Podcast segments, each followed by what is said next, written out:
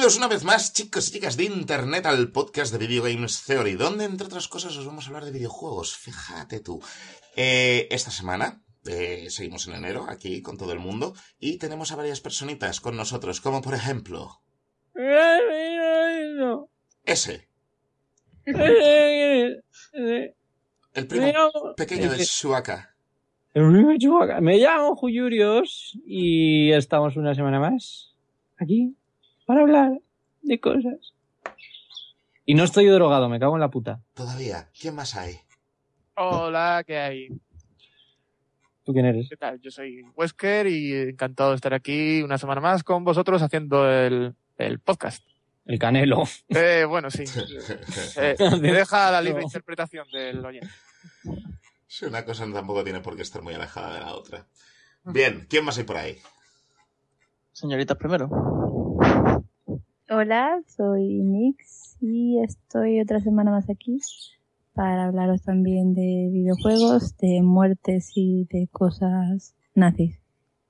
Esta vez, en Bien, por lo cuarto que milenio, veo. tenemos la sección de cuarto milenio en la Sí, que vamos a hablar de muerte. Increíble, de De- verdad. De hecho, hoy, hoy, entre otras temáticas, vamos a hablar de algunas temáticas ligeramente sobrenaturales. Chan, chan, chan. Sí, Como bueno. por ejemplo, como por ejemplo, Por ejemplo, el Undertale es un juego de la hostia, todo el mundo deberías de jugarlo. por el amor Ah, Bienvenidos al podcast qué del. Undertale. ¡Ah! Campaña publicitaria. Undertale. A ti te han pagado, tú estás trabajando ahora para los de Undertale. En realidad ni siquiera, que es lo más triste. Pero bueno, no, Undertale aparte. A ver, vamos por partes. Vamos a sacar primero las noticias de en medio. Eh, yo también estoy aquí. Hola a todos. Pues preséntate, señoritas primero. Joder, vamos a ver, la señorita tiene que ir por delante. Igual que todas vosotras, nenazas. Ya tú sabes, güey. Pues yo soy Jubelet, una semana más, encantado. Y ya puedes ir con las noticias. Muy bien, muchas gracias, señor Llovarez. Noticias. Eh, ¿Hay alguna? Tampoco hay un tela de noticias, pero hay alguna. ¿Alguna? Entonces, ¿por dónde queréis que empecemos? Pues no sé. Eh... Ah, mira que me ha hecho muchas gracias la del... La del espía. Bien, pues vamos a empezar por la del Que espía. justa- justamente ayer me vi la película de Kingsman y coño, Ah, película. ¿Qué tal está? es la polla, es la polla. Ah, ¿tú no viniste a verla, Juvelet, cuando fuimos a verla? No. Oh, peliculón, peliculón. A mí me encantó. Está cachón. Oh, yo he visto hace poco, la, bueno, he visto hace poco, fue el día de estreno a ver la nueva de Tarantino y bueno, Esa la, esa la quiero ver. a mí me ha defraudado. Fui con más fans, fans, fans de Tarantino y también les ha defraudado. Vaya, vaya. Pues yo conozco un amigo mío que es mega ultra fan de Tarantino, se conoce la filmografía de pe a pa y le ha Sí. encantado.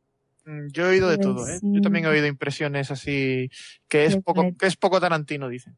No es poco Tarantino, es tiene, tiene Tarantino, pero a mitad de la película por así aparece. Eh, spoiler. No, no aparece Tarantino físicamente. Todo el mundo cada vez que digo eso me, me entiende igual, pero no, no aparece Tarantino físicamente. No, Quiero que sale el, aura de Tarantino. Eh, Perdón. La Spoiler. sombra de Tarantino aparece por ahí y se carga unos cuantos Al personajes. final vamos a empezar a hablar en plan Yo te entiendo. Es mejor que, que el cameo de Star Wars, entonces, Por ¿no? cierto, bueno, nada, es que os iba a decir, están echando Hitman en la tele, pero me he dado cuenta de que esto no lo van a oír cuando lo estemos. O sea, nada.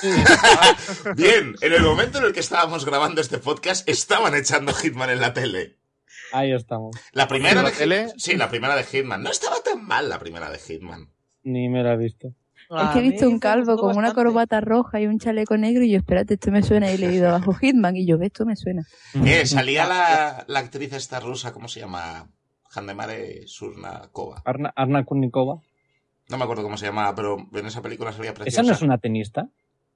Kurnikova sí es una tenista, pero no Ah. tiene nada que ver con el tema. Bien.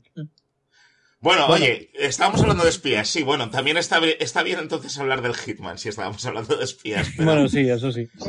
Pero esto es. Muy gran juego, las películas dejan bastante que desear, en mi opinión, pero bueno. Hay muchos juegos. eh. ¿Cuál es el que dices tú que es grande? Para mí los antiguos son la polla. Los Los nuevos son el- mucho más gráfico y... El primero, el que, el que salió solo en PC, a mí me encantaba. Yo creo que el que probé, eh, porque no he jugado a muchos, jugué a uno que creo que era el 2.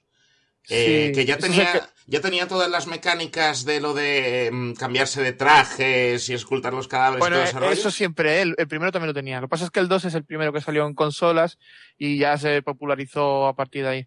Pero el 1 ya lo tenía. Lo de cambiarse de traje y todo esto. Estaba bastante chulo el primero, a mí me gustaba mucho. Pues La verdad sí. es que sí, la verdad es que estaba muy huevo. La verdad es que con lo que me gustan de stealth y siempre me han gustado, yo que sé que si los Thief, los Metal, todos los juegos de stealth, hasta los putos Tenchu, en paz descansan.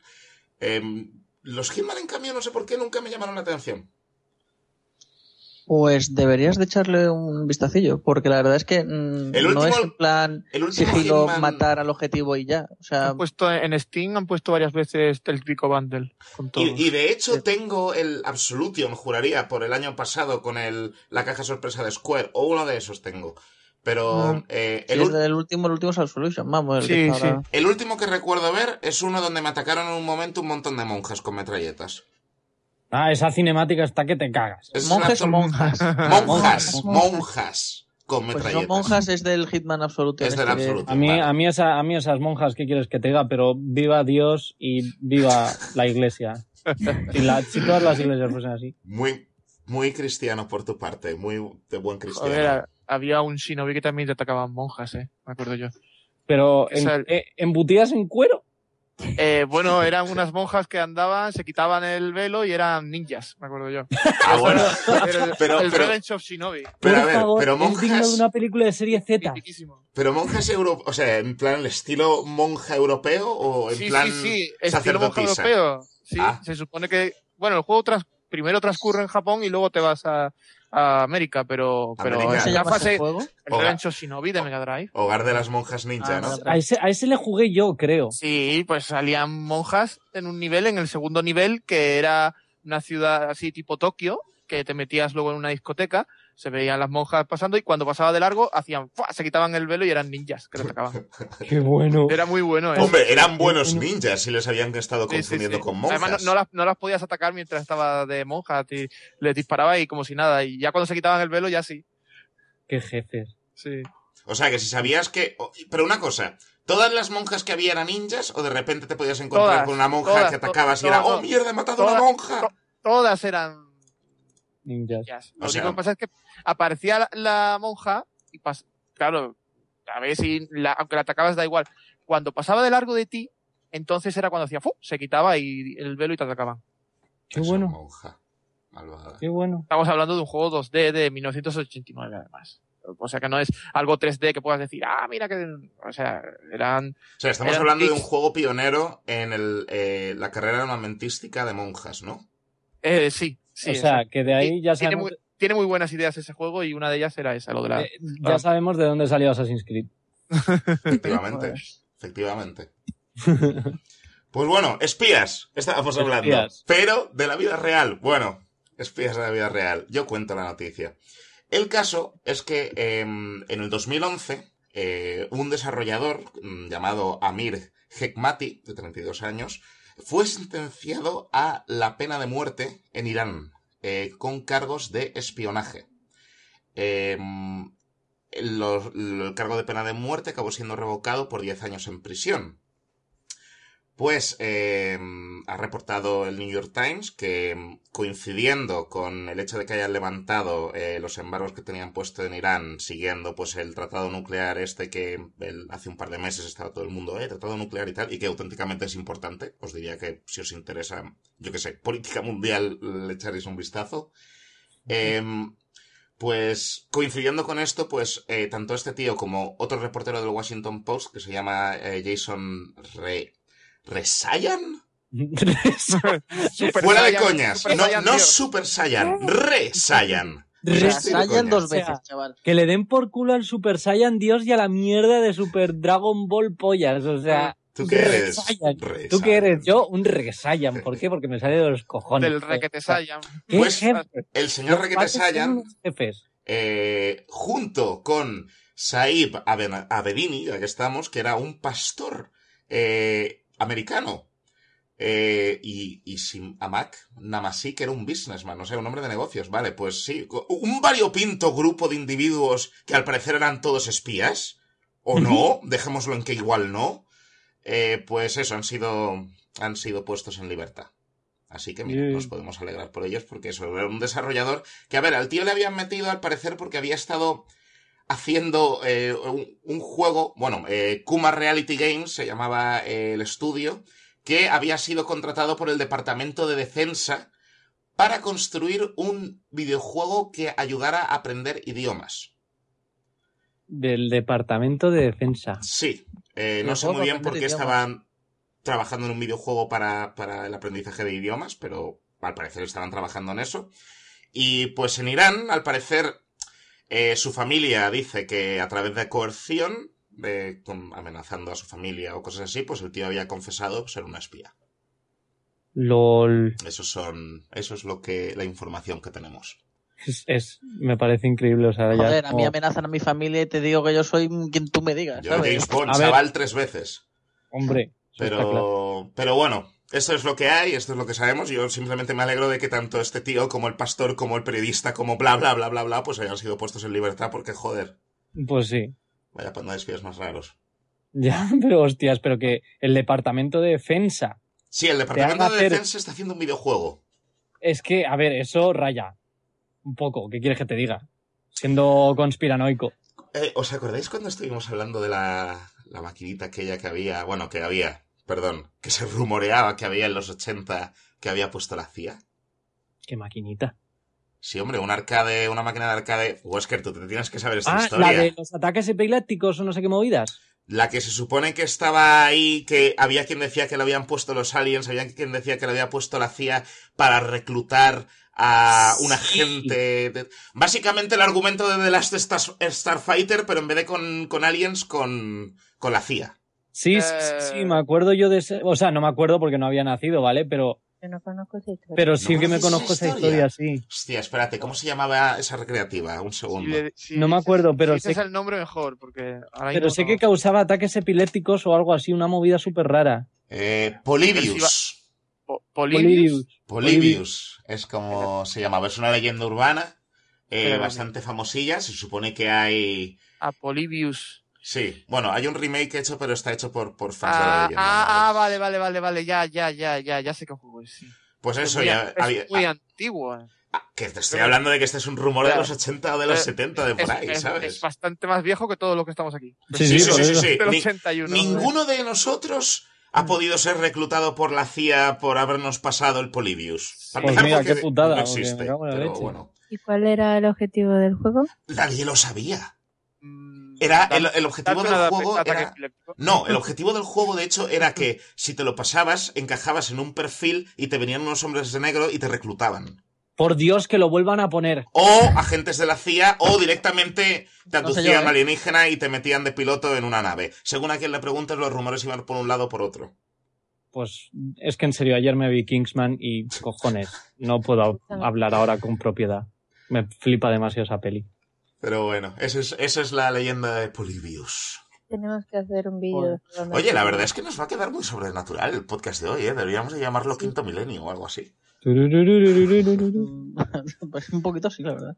Pero bueno, de espionaje, entonces, ¿qué os parece si pasamos a ver qué podemos pasar por aquí? Así que tenga que ver con... Ah, vale, estábamos hablando del Hitman. Bien. Eh, el Hitman. El juego que iba a salir eh, ahora en este cuarto de año.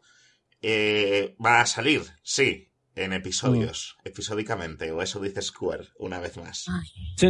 Comen- Pero volvemos comentar. otra vez al tema como Final Fantasy VII. ¿Episódico a lo Telltale o episódico a lo Final Fantasy XIII? Ah, episódico.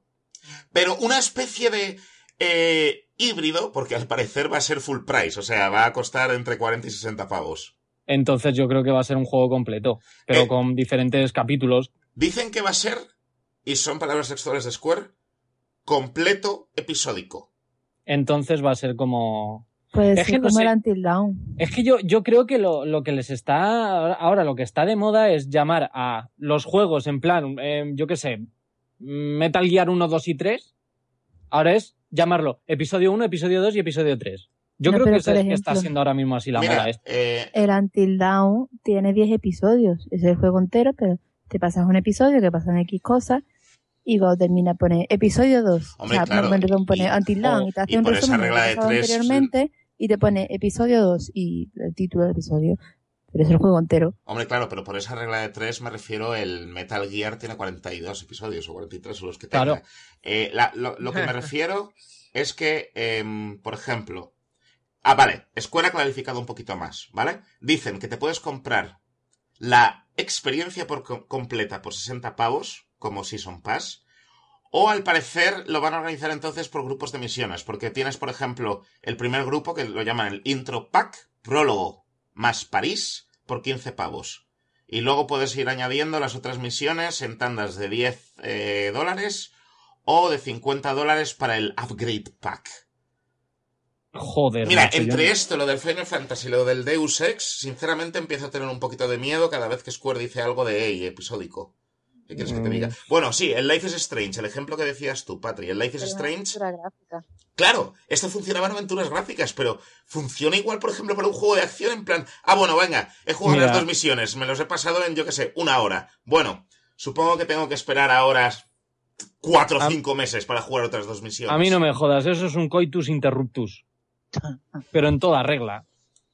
A mí eso me jode un huevo, sinceramente. No sé, a ver, en una aventura gráfica que a fin de cuentas es como si fuera el capítulo de una serie o una película, entiendo que funciona perfectamente. El hecho de que estén traduciendo los episódicos a otros géneros de gameplay no tiene por qué ser malo, pero tampoco me termino yo de lo que viene siendo fiar. Mm, ya. Eh, o sea, cabrones de mierda. Cabrón en su vida. No tiene por qué salir mal, pero... Ya, pero. Si yo estaba a ver, si. No tengo miedo, pero cojones. Se puede interpretar como una especie de demo también. Ah, juega las primeras misiones. ¿Te gusta? Pues sigue. ¿No te gusta? Pues ahí te quedas. Pero es que no sé, Ground Zero también se le considera un, un juego completo. y bueno, también se le considera un prólogo demo, también... Era... Prólogo demo también para probar el engine, para que la gente fuese la jugabilidad, un poquito tal. Pero también te costaba pasta, las demos, coño, eran Sí, gratis. Y mucha. Ya. Pero ahora, con tal de sacar dinero, pues. Las demos ahora Las- se las llaman cobran. betas abiertas. Sí. Ya, yo me acuerdo de esa época en la que todos de pequeños queríamos ser un beta tester. Sí. ¿Y qué, qué- y qué coño es un beta tester? Eh, yo he Se conocido preguntarán- beta testers. Se preguntarán la, la, la gente que no, que no llegó. Pues un beta tester le pagaba. Pues básicamente lo que tú pagas ahora por probar una demo, pues antes te pagaban a ti. Hostia, es verdad. Me, Dios, Sí. me acabas de hacer sentir muy mayor, cabrón. Ya, pues yo no lo soy tanto, yo no soy más mayor que tú y imagínate también, me siento mayor. Vale, sí, cierto, cierto. Ha cambiado mucho. De todas maneras, ha cambiado mucho su lenguaje de release, goal, updates. O sea, también el que el hecho de que ahora los juegos tengan siempre un componente online fijo significa que muchos juegos van a seguir actualizándose hasta el infinito. ¿Sabes? Eso Mm. antes no era así. Si tú tenías, sobre todo, sobre todo, si era un juego de consola, tú, Mm. la versión que, sa- que salía en disco era la versión final. No había hostias. Si se encontraba un bug o lo que fuera, pues ese bug estaba ahí hasta el infinito y más allá. y aprovecharlo, si era bueno. Claro, por supuesto. Pero bueno. eh, No era un bug, era un exploit. Sí, no, no sé, no sé muy bien. No sé qué, no sé qué es un exploit, pero sí. Un Eh, bug del que te aprovechas para sacar una ventaja. Literalmente. Un bug simplemente puede ser, pues yo qué sé, Fallout 4, el perro volando o atascarte en una servo armadura. Eh, un exploit sería si al atascarte en la servo armadura tuvieras munición infinita, por ejemplo. Bueno, los hay más allá, ¿eh? Eh, Hay, por ejemplo, el Fantasy Star Online que salió en GameCube, tenía un exploit que te permitía cargar juegos a través del, del adaptador del, del modem, del modem banda ancha, lo conectabas al PC, usabas el juego, un exploit, ¡pum! y podías cargar ISOs. Y estamos hablando de hace 13 o 14 años, cuando todavía no estaba tan expandido el tema de, de hackeo de las consolas de cargar juegos. bueno. Eso, se ponía- eso sí que era un buen exploit. Ya te digo. Bueno, en realidad es literalmente lo mismo que les, que les pasó, creo que fue a la 3, a la nueva 3DS con la aplicación de YouTube, que también te permitía al parecer cargar contenido a partir de ahí. Sí, ¿Sí? sí, sí. Sí, Al final lo, la- lo la- la parchearon. gente- La, gente indaga mucho en el. Yo en tengo que decir que lo parchearon, pero cuando lo parchearon era como... Yo tenía una DS y, y había visto Caminos Oscuros y... Bueno, no, mejor no sigo por este camino, pero... ¡Pero estaba ahí! ¡Lo tenía! ¡Era exactamente la versión de DS que tenía yo! ¡Y tenía la de YouTube puesto! Si, si hubiera leído un foro antes de tiempo. En fin. Ya, ¿eh? Eh, la piratería es mala, chicos. No seáis piratas ni bucaneros. Pero a veces es tan interesante. En Es fin, tentador. Arrasa con lo que veas y generoso no seas, dice cierto pirata. Sí, y si lo dicen en una peli será verdad. Se lo digo claro. En fin, eh, sí, los episódicos. Incierto sin duda es su futuro. A ver qué pasa. A ver si no la ligan. Siguiente noticia. No sé si os acordaréis algunos de vosotros de un jueguecillo que la verdad era bastante fantástico. Un plataformeo que es un plataformero que se llamaba Psychonauts. Psychonauts, Eh, sí. me suena. Efectivamente, el de la cabeza de Double Fine, el que ahora ha hecho, pues yo que sé, que es el Massive Chalice, el Broken Age eh, y un montón de de jueguecitos. Remasterizando Ah, sí, Fandango, sí, el sí, sí. Maniac Claramente. Mansion, the Tentacle también. Un tío Desde- bastante mítico en toda la industria. Sí, sí, sí, ya sé quién es. De este hasta un creepypasta también por ahí. Me, me lo creo.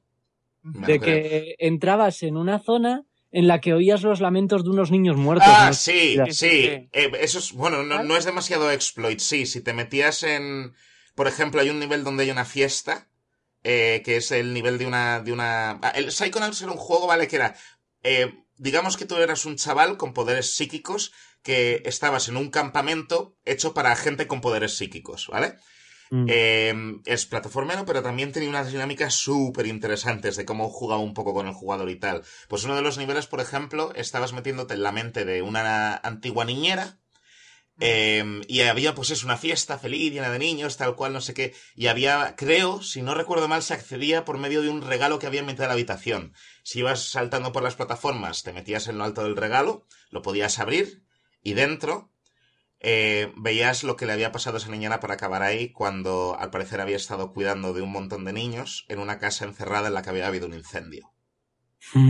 Y ahí estaban pues todas las, bueno, las sombras y en llamas de esos niños. Eso. Era un juego que te iba por sus lugares oscuros cuando quería el Psychonauts, pero en general bastante fantástico. Va un poquito de mal rollo, vamos. Eh, sí, pues bueno, este tío, Tim Schafer, pues anunció eh, en la. Creo que fue la PlayStation Experience, la que fue en, a principios de diciembre. Eh, Mm. Anunció el Psychonauts 2. Ole. Eh, y lo anunció pues a través de la nueva plataforma esta de financiación que se llama FIG. No sé si la conocéis, que es como Kickstarter, pero que si eres un inversor tocho y tienes para dar, yo que sé, creo que el mínimo eran 500 pavos, pero que puedes ir a 1000, a 500 mil, a 500 mil, joder, a 1000, a 10 mil, a tal, ir como inversor, pues cuando salga el juego, pasado el periodo de un año, eh, puedes conseguir dividendos de las ventas del juego. Si quieres ir de verdad invertir como inversor en un juego. Eso mola. Mola y es una plataforma interesante. También eh, hay un poco de. ah, por ahí, porque por ejemplo, uno de los coleguitas de Tim Schafer, que también había trabajado muchos años con él y tal, pues está en la. mm, En la. Esta Board of Directors, joder, en la. mm, Entre los ejecutivos de la compañía.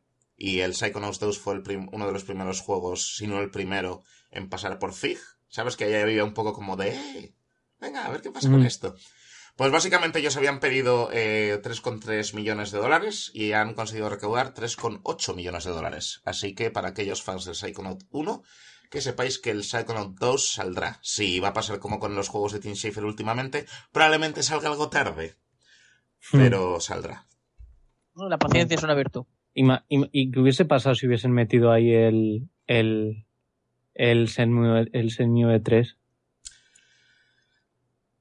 Eh, Pues la verdad no sabría decirte, no sabría decirte porque... Porque si ya has superado récords en, en Kickstarter, imagínate ahí. Sí, pero de todas maneras es un caso quizá, bueno, iba a decir distinto, pero en realidad no tanto, porque por ejemplo, eh, el Shenmue no es un juego que se vaya a hacer con, ¿sabes?, los 4 5 millones que recaudó. Eh, se sabe que eso se hizo, o bueno, se supone con bastante fuerza que eso se hizo como parte de Sony eh, diciendo, hey, mira, saca el Kickstarter, si vemos que hay interés, pues nosotros también pondremos pasta para el desarrollo, ¿sabes? Mm. Es lo que no está confirmado, pero se sabe que eh, no va a ser la- esa la única fuente de financiación del Shenmue porque sería imposible hacer un juego por ese dinero.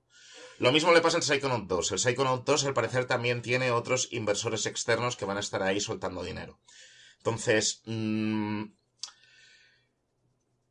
probablemente pues le habría ido mejor, pero también si lo piensas era el momento de anunciarlo, ¿sabes? Al Ya, lado del claro, Final claro. Fantasy VII, ¿sabes? Si había que Sí. era el fue el año de la nostalgia y de hey, recuerda, pues coño, había que hacerlo y además había que hacerlo en ese momento al lado de ese otro juego. ¿Sabes? Para que el impacto fuera un one-two ahí directo. Mm. Sí. Me pareció bastante buena idea, la verdad. O sea, muy buena idea. ¿Cuánta gente se habrá desmayado en, esa- en ese momento cuando lo soltaron? Uf, Yo desmayarme no, pero gritar como una nenaza no voy a Yo confirmarlo ni negarlo, pero grité como una nenaza. yo, yo estaba en la cama con el móvil viendo la conferencia porque digo, "Ah, voy a ver por si acaso. No me lo esperaba para nada.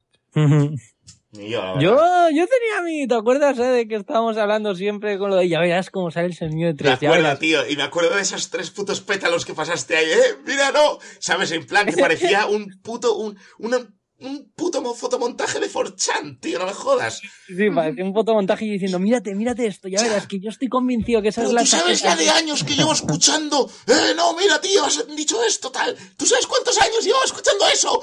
¡15! Ya. Pero con una imagen ¡Más clara. años de la mitad de mi vida! respira, respira. Bueno, pero al final, fíjate, oye, Ya, sí, Que te falta el aire. Recoge aire, Sí, venga. sí. respira. ¿Quién de, quién de aquí ha puesto dinero en el Kickstarter? yo. Yo. Yo que no. ¡No! Tampoco. ¡Hereje! Yo reconozco que tampoco. Esta gente lo Ay, sabe, esta gente lo sabe. Yo, cuando lo saquen a la venta, me lo compraré. En A realidad ver. el más listo de todos es Fran, pero esta Sí, gente sí. no sabe. A ver, yo, yo voy a ser sincero, yo, yo no llegué a jugarlo, Ah, bueno, entonces. Se pero, entiende. pero bueno, Miraos algún ya me, ya me encargaré yo la manera de poder volver a jugarlo de ciertas... Si no, todavía estás a tiempo para meter en el PayPal, que está abierto. No, sí, a ver. Pero de aquí a, que salga yo creo que me da por jugar al, al 1 y al 2 y todo. De y aquí, de aquí a que salga, tres veces cada uno, creo yo. de aquí a que salga todavía llega la singularidad y nos follan las máquinas. Ojalá. Es- Ojalá. Digo, no, no, no, calla. Ya, ya veo, ya, ya. Ok. Bueno, Bueno, y hablando bueno, de cosas que Al ojalá, al por que vamos, no cierto. te creas tú que falta mucho. para Espérate, hablando de follar de máquinas, ¿no habéis visto lo del Oculus? ¿Qué? Que lo del Oculus... Sí, en, en, en, en la conferencia esta que ha sido hace nada, la del CIES se llama. La de que te tumbas en la cama con dos personajes de anime para dormir. Bueno, No, yo- no. ya No, la semana pasada ya comentamos un poco los, los usos del Oculus, ¿no? Alternativo, alternativos a los juegos. yo me refería al CIES y que habían enseñado las primeras demos de porno hardcore, los de Naughty America, creo que han sido. Eh, que están eso, pues lo que, lo que a mí me gustaría es ver ese rodaje, porque al parecer es eso. Que cámaras de estas de 360 grados omnidireccionales en las, en las cabezas de los actores. Toma Tiene ya. que ser como ver follar dos cyborgs. Hombre, yo me, yo me imagino a- al actor porno en un traje típico este a- azul con 200 cámaras por No, todas no, partes. sí, con pelotas de ping-pong por todo el cuerpo, ¿no? De captura de movimiento. ¡Hombre! Exactamente, de esos de captura de movimiento y demás y tal, para, para grabar al pavo, ¿sabes? Mientras está... Ya, y, la, y la polla que sea verde con puntitos blancos o algo. Eh, Joder. con Don Verdi ya está, chaval. Ay, la hostia, qué bueno. Pero bueno, sí, en el CIES de la semana pasada han enseñado demos de porno. No sabía yo lo de los personajes de anime. ¿Podrías explayarte un poquito, por favor? Pues que, a ver, es una imagen que, bueno, un GIF que vi de, de un chaval que está tumbado en la sabes lo típico que sale la imagen del tío con el Oculus y a la esquina lo que está viendo. Sí. Pues ves al chaval que se está tumbando, se arropa y con el Oculus mirando arriba, ¿vale? Y según está mirando arriba, tiene en la pantalla dos personajes de anime que creo que uno era Miku y el otro no sé quién hostias era. Y las dos se te ponen a hablar delante y se te tumban las dos en la cama al lado y tú las miras mientras duermen y cosas así. Es algo perturbador. Muy perturbador. Tío, Es mágico. Me, me- me da miedo por los rincones de internet por los que te mueves últimamente. tío. No me muevo por ningún rincón, es Tumblr. Joder. Es A lo todos tonto, los a lo tonto, rincones a lo tonto, a lo tonto, esos son más ventas del Oculus en Japón. ¡No! Sí. ¡No, no! Y ¿Que sin no? lo tonto, y sin lo tonto, allí, allí va a triunfar. Lo que me raya es- van a ser todos los chavales que van a morir solos en sus camas de inanición, con el Oculus puesto en la cara. Me lo creo. Pues. Hay gente que se siente muy sola en la vida. Eh, inciso, Patri, te escucha súper bajito. Que dormirán, morirán felices durmiendo con Miku. Eso, Sí. eso es, eso Sí, es muy sí. triste. No, eso sí, no, no digáis eso sí, lo aceptéis como tal. Pero es muy bonito, no sé. A ver, eso sí puedo llegar a entenderlo. ¿Qué? Te vas a morir, coño, muérete abrazadito, amigo. Vale, eso está puedo entenderlo. Es- Pero, joder, no vivas tu puta vida encerrado ahí. A ver, Tío, mi- si tú eh, sueñas morir rodeado de dos chavalas desnudas, pues con tu última pasta sabes cogerlo todo, vete a Tailandia y desaparece. Vamos a ver, estamos Y hablando muere. de un país en, de un país en el que permiten el matrimonio con personajes no Eso reales. es cierto. Entonces, vale, con- punto, ya está, solo necesitamos saber cojines. sexo, sexo con tentáculos. The Division, vamos a hablar de The Division. Eh, División. The Division, pues sí. Bueno, es raro que no lo conozcáis porque si en algún momento durante los últimos ocho años de, habéis estado interesados en los videojuegos, es probable que os suene el juego Tom Clancy The Division. Eh, ha sido retrasado alguna que otra vez. Alguna que otra. creo. Pero, eh, al parecer, eh, a finales de mes, el 28 de enero, van a abrir eh, la beta. Y también Ah. se puede comprar en un bundle con la Xbox One si es que tienes fe de que no lo van a retrasar todavía más. Y con downgrade. Y con downgrade. Hombre, también es verdad que nadie se creía esas primeras imágenes que salieron. Y el downgrade ya ocurrió, digamos, hace años, ¿sabes? Ya. Bueno, sí. Lo ¿Por que igual, oye, ¿sabes? Sí, porque un juego haya sido retrasado mucho no tiene- significa que tiene que haber sido terrible o un desastre. Igual se ha retrasado mucho y acabamos con un producto decente. Hay quien decía por ahí que igual es como un Destiny, pero en época moderna. Y el Destiny, ahora, una vez, ¿sabes? Un año después y tal, hay quien dice que se puede hasta jugar y tiene contenido. Una vez eh, salió lo del Rey Caído, el Taken King. Pues eso debería de... Es que coño, me lo quiero pillar, pero tengo que ahorrar un poco todavía. ¿Cuál? ¿El Destiny? Sí, Ah. el rey de los condenados ese. Sí. Hombre, sí, con el Rey de los Condenados además creo que te viene el juego entero, ¿no? En plan, todos los DLCs que también que habían salido antes. Bueno, los Sí, sí, te viene el Destiny, el- los dos DLCs Los y el rey de los condenados. el House of Wolf y el Dark Below eran. No sé, a tanto no llego. Bueno. En fin, sí, The Division. Puede que salga. Puede que sí. Es, es lo O que os que podemos decir. Ubisoft dice También que puede que salga el Shenmue 3, puede que no. el Shenmue 3 va a salir. Sí. Sí. Saldrá. Ya. Más, más completo, menos completo, pero va a salir. Tiene, Sí. Sí. tiene que. No ¿Eh? pueden joder a la gente así después de lo que han hecho. No, no sé yo, ¿eh? Pero bueno, hablando de... mm, Joder a la gente, por ejemplo. eh, Activision. Eh, acaba de comprar eh, MLG. ¿Qué es la MLG? Me- MLG es, es, eh, Major League Gaming. ¿Qué es Major League Gaming? Pues una de las primeras organizaciones que montaban esports antes de que esports fuera una palabra que se pudiera decir sin que la gente se descojonara de ti. Sí. Em, entonces, ¿Por cuánto lo ha comprado? eh, Todavía hay gente que se descojona de ti cuando dices eSports. bueno. Creo que lo había comprado, no me acuerdo si la cifra era 38, 48, 58. Algo me dice que era... eh, algo me dice que era que había un 8 por ahí que estaba por debajo de 60. Para una compañía como Activision, para ser más exactos, no ha sido Activision Activision, ha sido Activision Blizzard. Mm. Eh, o sea, Blizzard. Eh, Es la, es la fusión de Activision con Vivendi que tiene a, a Blizzard, entre otras. Sí, es la compañía que, que tiene a, a- que la gestiona el, el holding de, de las empresas que se fusionaron en su día. Claro, básicamente. eso- pero eso lo- es muy habitual. Lo que yo Ahora- digo, lo, lo que me quería referir al, al remarcar lo de Blizzard es que me pregunto. ver, para una compañía como Activision eso, eso es un nada, es, es agua de borrajas, eso lo recuperan en, en paz. Sí. Pero lo que yo me pregunto es si no ha sido más Blizzard quien ha cogido y ha dicho, hey, engancharnos a esta peña, porque a fin de cuentas esto que es, esto que hace, esports, vale, eh, ¿qué juegos de Activision em, tienen una escena de esports? Pues literalmente los únicos juegos que tienen una escena de esports son juegos de Blizzard. Son el Hearthstone, son el Heroes of the Storm y son el StarCraft Starcraft 2. StarCraft 2, sí. ¿Sabes? Porque que alguien me diga que el Call of Duty es un esports, pues lo siento mucho, pero los... El único shooter que ni siquiera es relativamente divertido de ver es el, obviamente, el Counter-Strike Go, que sigue teniendo, ¿sabes? En Alemania sigue arrasando por millones. Pero... No sé, yo creo que esto ha sido Blizzard. Y lo que no entiendo mucho ha sido por qué. Quizá la infraestructura que tenían con el Hearthstone no les estaba funcionando, porque yo tenía la impresión de que sí. Pues yo es que de la, bueno, de esas cosas pues yo no, los sigo mucho. Yo sigo la LCS, pero poco más. Así a mí que de me parece más divertido jugar a un juego que ver a otro jugar al juego. No, nunca he sido muy fan de ver jugar a otro un torneo y tal. Y dice, vale, sí, coges ideas, coges un poquito en plan de táctica y demás y tal cuando es un juego de equipo, pero no sé, me parece muchísimo más divertido mm, jugar tú con tus colegas. Seáis buenos o malos, por lo menos os echáis unas risas, coño. Hombre, pero yo No. entiendo que sea más como una, un agregado cultural que han, que han hecho ahora, en plan, viendo el entretenimiento que tienen ahora las generaciones que vienen por detrás, que se las está empezando a pelar más el fútbol que el, que el League of Legends. Pues entiendo, sabes, que le quieran meter el diente a todo esto. Pero precisamente por el punto que ha dicho Sí. Julio, que por ejemplo él solamente ve la LCS, eh, los, las escenas de esports que sí están funcionando de manera global, o sea, Dota, League of Legends, si Mm. os fijáis, ambas son controladas y hechas por la propia compañía, ¿sabes? Me refiero, la LCS la lleva Riot, eh, la internacional la lleva Valve.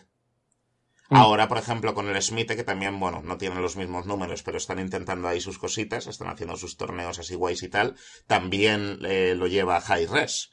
Hi-Res Studios, vamos, la compañía del Smite. Mm, sí. Sí, sí, sí, sí. Entonces lo que yo no entiendo es Blizzard, que precisamente tiene gente, y por ejemplo, la escena del StarCraft 2, y la llevan teniendo desde el StarCraft 1, el, el, el abuelo de todos los deportes, bueno, de todos los juegos competitivos, Especialmente en Asia. especialmente en Asia, y, y centrándonos en Corea, donde por poco se mueren cuando anuncian el StarCraft 2. ¿Para qué coño compran la MG LG? Pues para ganar más dinero, supongo. Pero para ganar más dinero, ¿en qué? ¿Van a hacer, van a empezar a, a hacer ahora más rondas de torneos? ¿Van a empezar, la MLG es un equipo de producción y de cámaras y de tal, van a organizar estadios y los van a llenar de peña como han hecho el, el League of Legends, por ejemplo? Pues sí. Pues, pues, Pues porque ahí no solo ¿Por qué ya no? tienen espectadores online y un premio tocho, sino encima ya tienen más dinero recaudado para ir a torneos. Pero es que esa es la historia, los premios de Blizzard en comparación en realidad son de los menos tochos de todos, con, una, Pues a- con un margen bastante gordo. Pues ahora los van a hacer más tochos.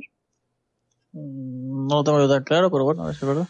Hombre, no sé, yo es que por ejemplo pienso, por ejemplo, en, en- la que más sigo también es la LCS, pero en general eso, la em, pienso por ejemplo en el número de jugadores que tiene, en el número de equipos, número de sponsors, número de salarios, número que hay por ahí, o sea, no estamos hablando de una inversión pequeña para haber montado todo ese tinglado, Ya. ¿sabes? Y estarlo manteniendo y que siga creciendo la escena. Mm. Eso sí. No sé, no entiendo qué planea Blizzard. Lo que me refiero es que no sé si igual pretenden coger el Hearthstone, el Heroes of the Storm y el StarCraft 2 y decir, venga, vamos a montar nuestro propio canal de esports. Con casinos y furcia. Pues, hombre, como es Blizzard, no te creas tú que vamos desencaminado, ¿eh? No, Puede además, que vaya por ahí la cosa. además flipa ahora que va a tener, va a salir el, el este. El, Overwatch. El Overwatch. El Overwatch, cierto. Pues imagínate, ya tiene todo un repertorio de juegos para retransmitir online de, de ese mismo estilo. Hombre, pero el Overwatch es muy divertido de jugar, pero todavía no se ha respondido a la respuesta si es divertido de ver, sobre todo de forma competitiva. No es un juego sé. que está en beta. Todavía. De, todo el mundo coincide que es un juegazo en el sentido de gameplay, que es muy divertido de jugar. Pero una cosa es que un juego sea muy divertido de jugar y otra cosa es que sea muy divertido de retransmitir, ¿no? Ya, eso sí es verdad. Pero bueno, habrá que esperar un poco a verlo. Hmm. No sé, luego a lo mejor te puedes partir un poco la polla de cómo hacen las jugadas y cosas así. Hasta que no salga, no, no sé, vas a ver mucho más, la verdad. Hmm. Nada, a ver qué hacen. Claramente Blizzard está preparando algo, si no, no habrían comprado la MLG, pero a ver qué hacen con ella. Mm. Pero bueno, ya hablando de intercambios gordos de dinero, eh, ¿qué os parece si hablamos así rápidamente de la Xbox 360? ¿Y qué ha pasado ahora otra vez con la Xbox 360? La Xbox pasó que hace nueve años la Xbox 360 fue La- demandada. la denuncia, Sí. ¿Eh? No, estaba preguntando que si era lo de la, la denuncia esa que, que comentábamos y tal. Sí, vale. Sí, sí. Efectivamente, la Xbox 360 fue demandada ante eh, la Corte Suprema. Bueno, eh, fue, de- fue demandada ante unos tribunales y ahora va a llegar al Tribunal Supremo de Estados Unidos porque al parecer ha acumulado un total de 55.000 quejas de que eh, Luz- luces rojas. ni siquiera ¿No? rayaba discos y los volvía y los, eh, los inutilizaba. Al parecer, los sensores de la lec- del lector eh, eran tan. Tan rápidos o no estaban tan eh, Mm. sensibilizados que el disco se acababa saliendo y chocando a alta velocidad contra otras partes del Xbox por dentro. Joder, la, la mía que yo sepa no hace eso. Hombre, ya, no, no, claramente no es algo que haya afectado a toda la generación, pero sí hay Ya. 55.000 personas que han podido demostrar eso. Que claramente Que hubo tienen un- un, un- un lanza frisbees. Sí, que tienen Es un que es jodido eso, básicamente. lanzafrisbees. Imagínate la noticia que sería de repente hombre decapitado por su Xbox. Hombre, ¿os acordáis de cuando reportamos el hombre casi, bueno, hombre pierde su hogar por una Wii? ¿El qué? El ¿Qué tío que le incendió la casa a la Wii. Ay, sí. Hostias, qué heavy tú. Pues sí, hombre muere decapitado por Xbox 360 sería sin duda... Acabaría en Es primer que lugar, sí. la verdad. Sí. Pero bueno, Sería- sí, al parecer el caso es lo suficientemente sustancial como para ser eh, llevado hasta el Tribunal Supremo, o sea que no se sabe qué va a pasar, no se sabe si igual, hey, tienes una de 360 y fuiste de esos, porque al parecer en su momento ya, cuando lo demandaron, pues eh, la respuesta de los jueces fue, no hay suficientes quejas. Y obviamente si tú eres una de esas personas te tuvo que sentar como una patada en el culo. Pues sí. Pues eso, esa gente se ha ido uniendo, unificando y levantando su caso hasta que, mira, puede que igual consigan algo. Mucha suerte para ellos. Y eso. Eh, y esto es la Xbox. Pues, ¿queréis que pasemos a la parte más sobrenatural de Bueno, show? pues mira, voy a empezar yo con una, una cosa bastante sobrenatural que estoy leyendo ahora mismo. Bueno, espera, entonces, antes de eso, eh, reconocer la muerte de David Bowie, genial cantante, brillante persona. Bueno, quién sabe, yo no lo conocía personalmente, pero desde luego una persona súper influente. Sí. Y si os apetece jugar a uno de los únicos juegos, creo, donde sale David Bowie, eh, que salió en 1999, y meteos en la página de Square, ¿vale? Eh, y os podéis bajar gratis el Omicron de No Man's Soul. eh, que es, eh, es una aventura gráfica estilo Quantic Dreams antes de que Quantic Dreams hecho, fuera una cosa. No, de hecho es el primer juego de Quantic Dream. ¡Hostia, espérate que es David Cage! Exactamente. Vale, ya decía yo. Yo estaba todo el rato diciendo, Dios mío, es que esto es, esto es Quantic Dreams. Es el Mm. primer juego de Quantic Dream. Vale, bueno, ahora Y- todo tiene mucho sentido. Y en mi humilde opinión, el mejor juego de Quantic Dream. Eh, yo he llegado hasta pues- lo del bar y he visto a ese pedazo de David, bueno, perdón, de Siggy Stardust ahí poligonal meneando su cucu, sí señor, y con una canción bastante decentilla. Muy Sí, es- cyberpunk y curioso. Sí, es que trabajó en la banda sonora del, del Mm. juego. Y también la parte publicitaria, que él sale también. Le pegaron mucho bombo en su día en el juego este. Sí, la, la en- caja era como una pirámide o no, una mierda así, ¿no? Sí, sí. Qué movida. Pues eso, Sí, tenéis... salió, en, salió también en Dreamcast en su día. PC y en Dreamcast y ahora la, la que se regala es la versión de PC en Steam. Sí, pues chavales, eh, si queréis ver, bueno, si queréis interactuar digitalmente con David Bowie, os invitamos al primer juego de Quantic Dreams. Ya os digo, os metéis en la página de Square y dice, ¡eh, no, hay que comprarlo! Pero veis que pone que hay que comprarlo por cero de pasta. Así que le dais a comprar y os envían la- el código. Y todo muy guay. No sabemos lo que durará esto hasta que se le pase a la gente lo de David Bowie, así que aprovechad. creo, creo que dura una semana, han dicho. Me parece que es hasta el día... 22 eh, de enero. sí, 22, efectivamente. O una sea- semana, porque empezaron a regalarlo el, el viernes, creo. Es una semana entera. Teniendo en cuenta cuando pretendo colgar este podcast, probablemente vais a tener aproximadamente dos días para comprar las llaves si lo escucháis, así que meteos brillo. Venga, Eh, corre, corre. ¿Qué más, qué más, qué más? Pues ya estamos llegando... Sí, esa es la última noticia que queríamos decir, y de hecho lo del David Bowie nos llevaba a otro tema, si no recuerdo mal. Sí, al famoso, bueno, famoso, al que se está haciendo famoso por su mala suerte, Tema futbolero. futbolista Aaron, Aaron Ramsey. ¿Y por qué es Futbolista- famoso Aaron Ramsey? Es futbolista del Arsenal. Sí, y es galés. ¿Y por qué es famoso? Porque cada vez que marca un gol muere algún famoso. Ya van, ya van 18 personas. Sí. De hecho, si os 18 metéis en la Wikipedia, personas. podéis ver Sí, ¿eh? la lista de cada mm, de la fecha del partido que jugó y del personaje que murió. A ver, dinos, dinos algunas celebridades. ¿A, la- a quién, Por ¿A quién se ha cargado el dios de la muerte Aaron Johnson? El primero de todos fue el 14 de octubre de 2009, ¿vale? Fue un partido de Gales contra Liechtenstein y murió Andrés Montes, un Famoso. famoso, español.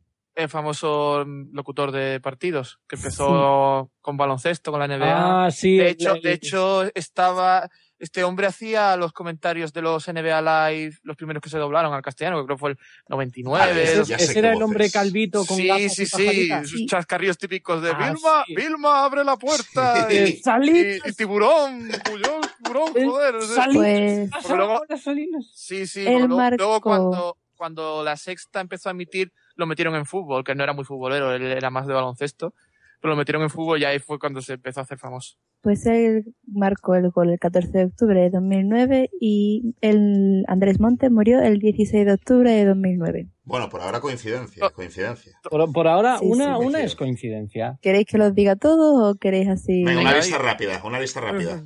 Venga, pues el 1 de mayo de 2011 volvió a ganar, o sea, volvió a meter un gol y murió Osama Bin Laden el 2 de mayo. o sea, va el bien día la cosa. siguiente. Va bien, pero ahora llega el 2 de octubre de 2011 que él marca un gol y muere Steve Jobs el 5 de octubre de ese mismo año. También tenemos la muerte de Whitney Houston el 11 de febrero y él metió un gol el mismo día, el 11 de febrero. ¿Quién murió primero? O sea, me refiero, el, el Ya gol la, o la hora no la pone.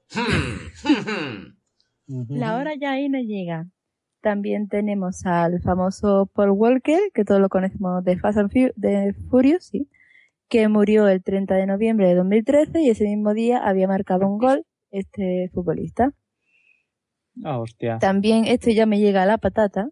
El 10 de agosto de 2014 metió un gol y el 11 de agosto murió Robin Williams. Este tío es un monstruo. Y ya, bueno, las últimas más recientes, el 9 de enero marcó un gol y murió David Bowie el 10 de enero. Y el 13 de enero marcó otro gol y el 14 murió Alan Rickman. Hay varios Este más. hombre- Hay más, Estos, pero estos son, los, he estos son los, así los los más famosos. sí.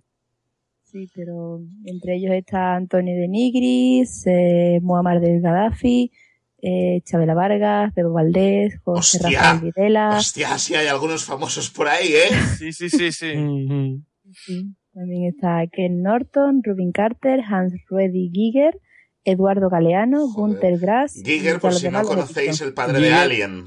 Y tal. Sí. Pues Sí. el, ti- el tío es bueno, ¿eh? Yo si lo fichara en Málaga no me importaría, hombre. Sería un poco dramático, pero mira, no estaría mal. No sé yo, tío. Queréis igual. verlos todos, ya os digo, en la misma Wikipedia buscáis el nombre de él, que se llama Aaron Ramsey, y al final de todo pone goles mortales, porque se llama así la sección, goles Joder, Me mortales. encanta que la sección se llame así. Pero vamos a ver, os Hay dais quien cuenta que que fue un todo gol esto es difamación de, la per- de esa misma persona, ¿sabes? Que esto puede ¿Qué llegar a ser- difamación? No es difamación al revés. Es, es pre- estamos predicando sus poderes. Vamos a ver. ¿Sabes? sí. Revisa asesino. tus pecados. Juvelet, revisa tus pecados o igual el señor Alan decide marcar un gol con tu nombre. No, Pero, porque pero vamos a ver, eh, eh, el- el- si leéis ahí, ahí dice, este persona dice las personas a las que han matado. O sea, Está ahí Ya, bueno, afirmando que las ha matado él jugando a fútbol y demás y tal. Eso es difamación, le estáis llamando asesino. No es un, asesino, no es un ¿no? asesino, ¿vale? Es, es un árbitro. Es, es un purificador. Él no, no, no, claramente no, no es ni, ni bueno ni malo, es, es caótico, como una tormenta. Él no controla su poder. Death Note. Es que además son diferencias como mucho de, de dos o tres días. O sea, a los tres días como mucho ya se ha muerto alguien después de marcar él. No es Sí, que sí. sea que dices, joder, ha marcado y un mes después ha muerto este. No, no, no. No, no, es que de diferencias de muy poquitos días. Imaginaos, Incluso del, incluso del mismo día. Sí, sí. imaginaos una noche oscura. Imagináis que estáis volviendo por, a vuestra casa de noche. Está lloviendo. Y de repente llegáis a un cruce de caminos.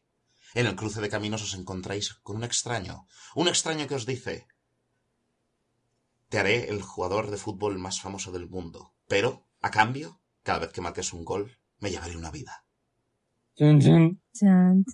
Pues no es el más famoso del mundo, ¿qué quieres que te diga? Ya, o sea, vaya mierda en realidad. eh. Dale tiempo porque ahora mismo se está haciendo famoso juega- por la Juega muerte. en la Premier, juega en el Arsenal. no Ya, pero tendría que haberse pillado también en el contrato un publicista, quizá. Sí. Porque, a ver, ya, a ver, a ver, es que, vale, ha sido con meses de diferencia, pero lo último de, de David Bowie y Alan Rickman, que ha sido en la misma semana.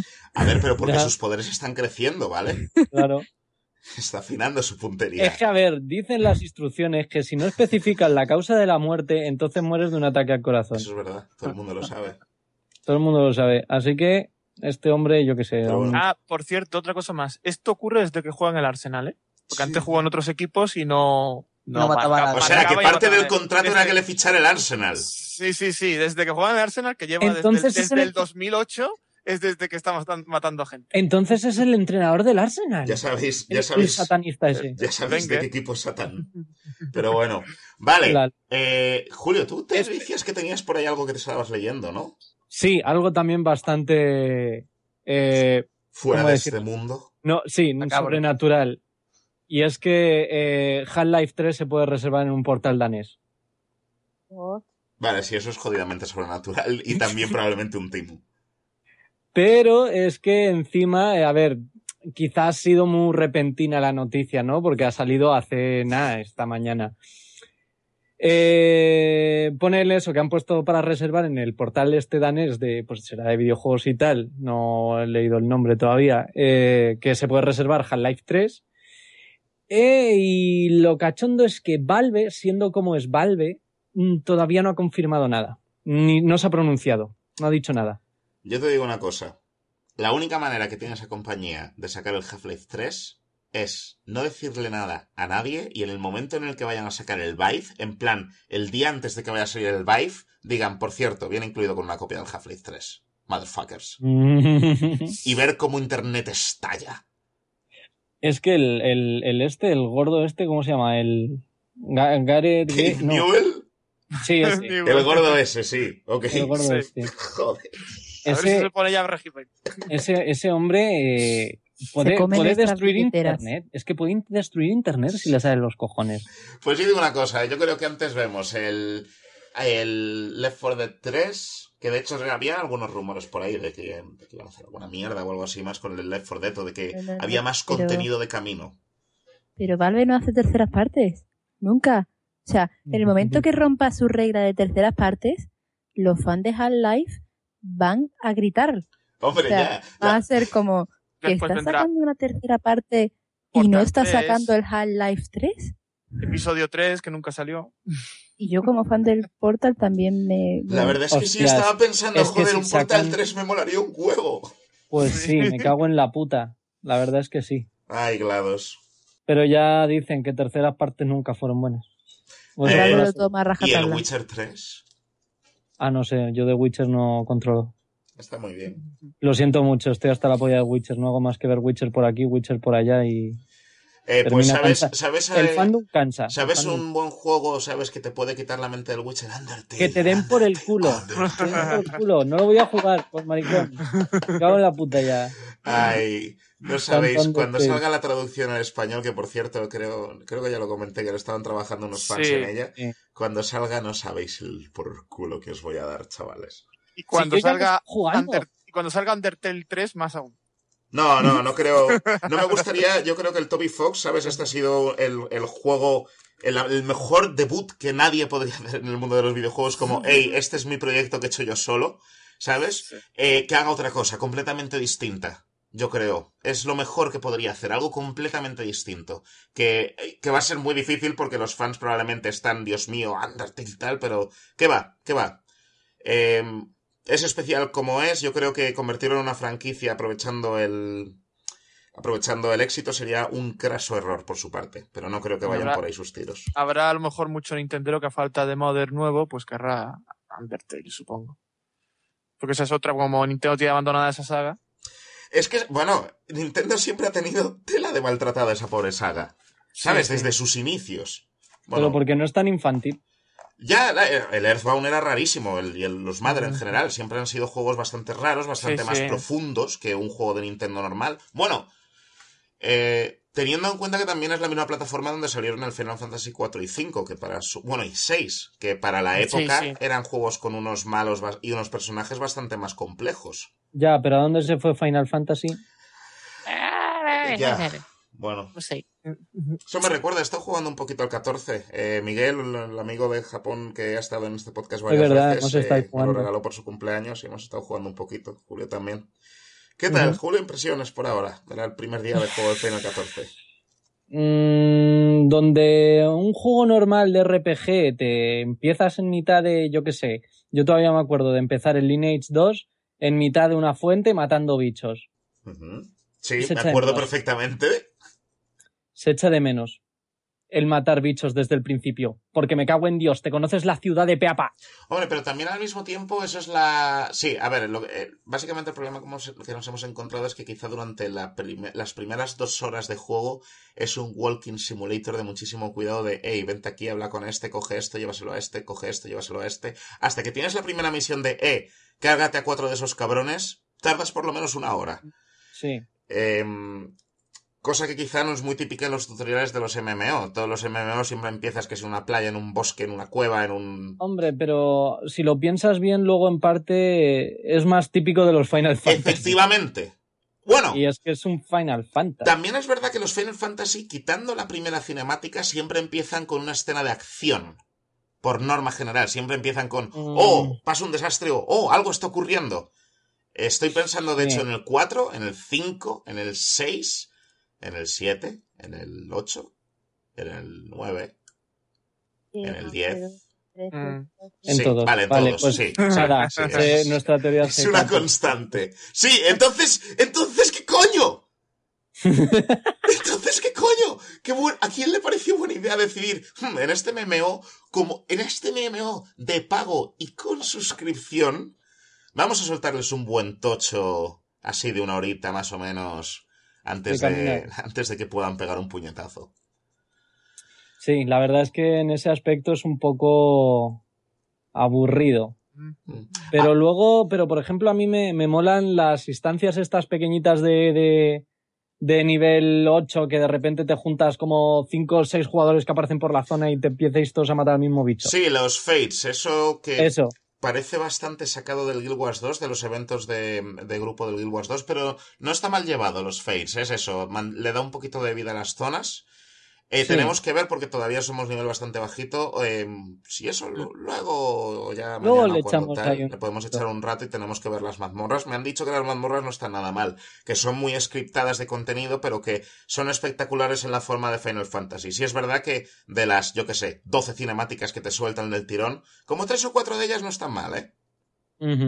A mí lo que no me convence es el mapa, tío. El minimapa ese para moverte de un lado para otro Sí. también resulta muy poco intuitivo.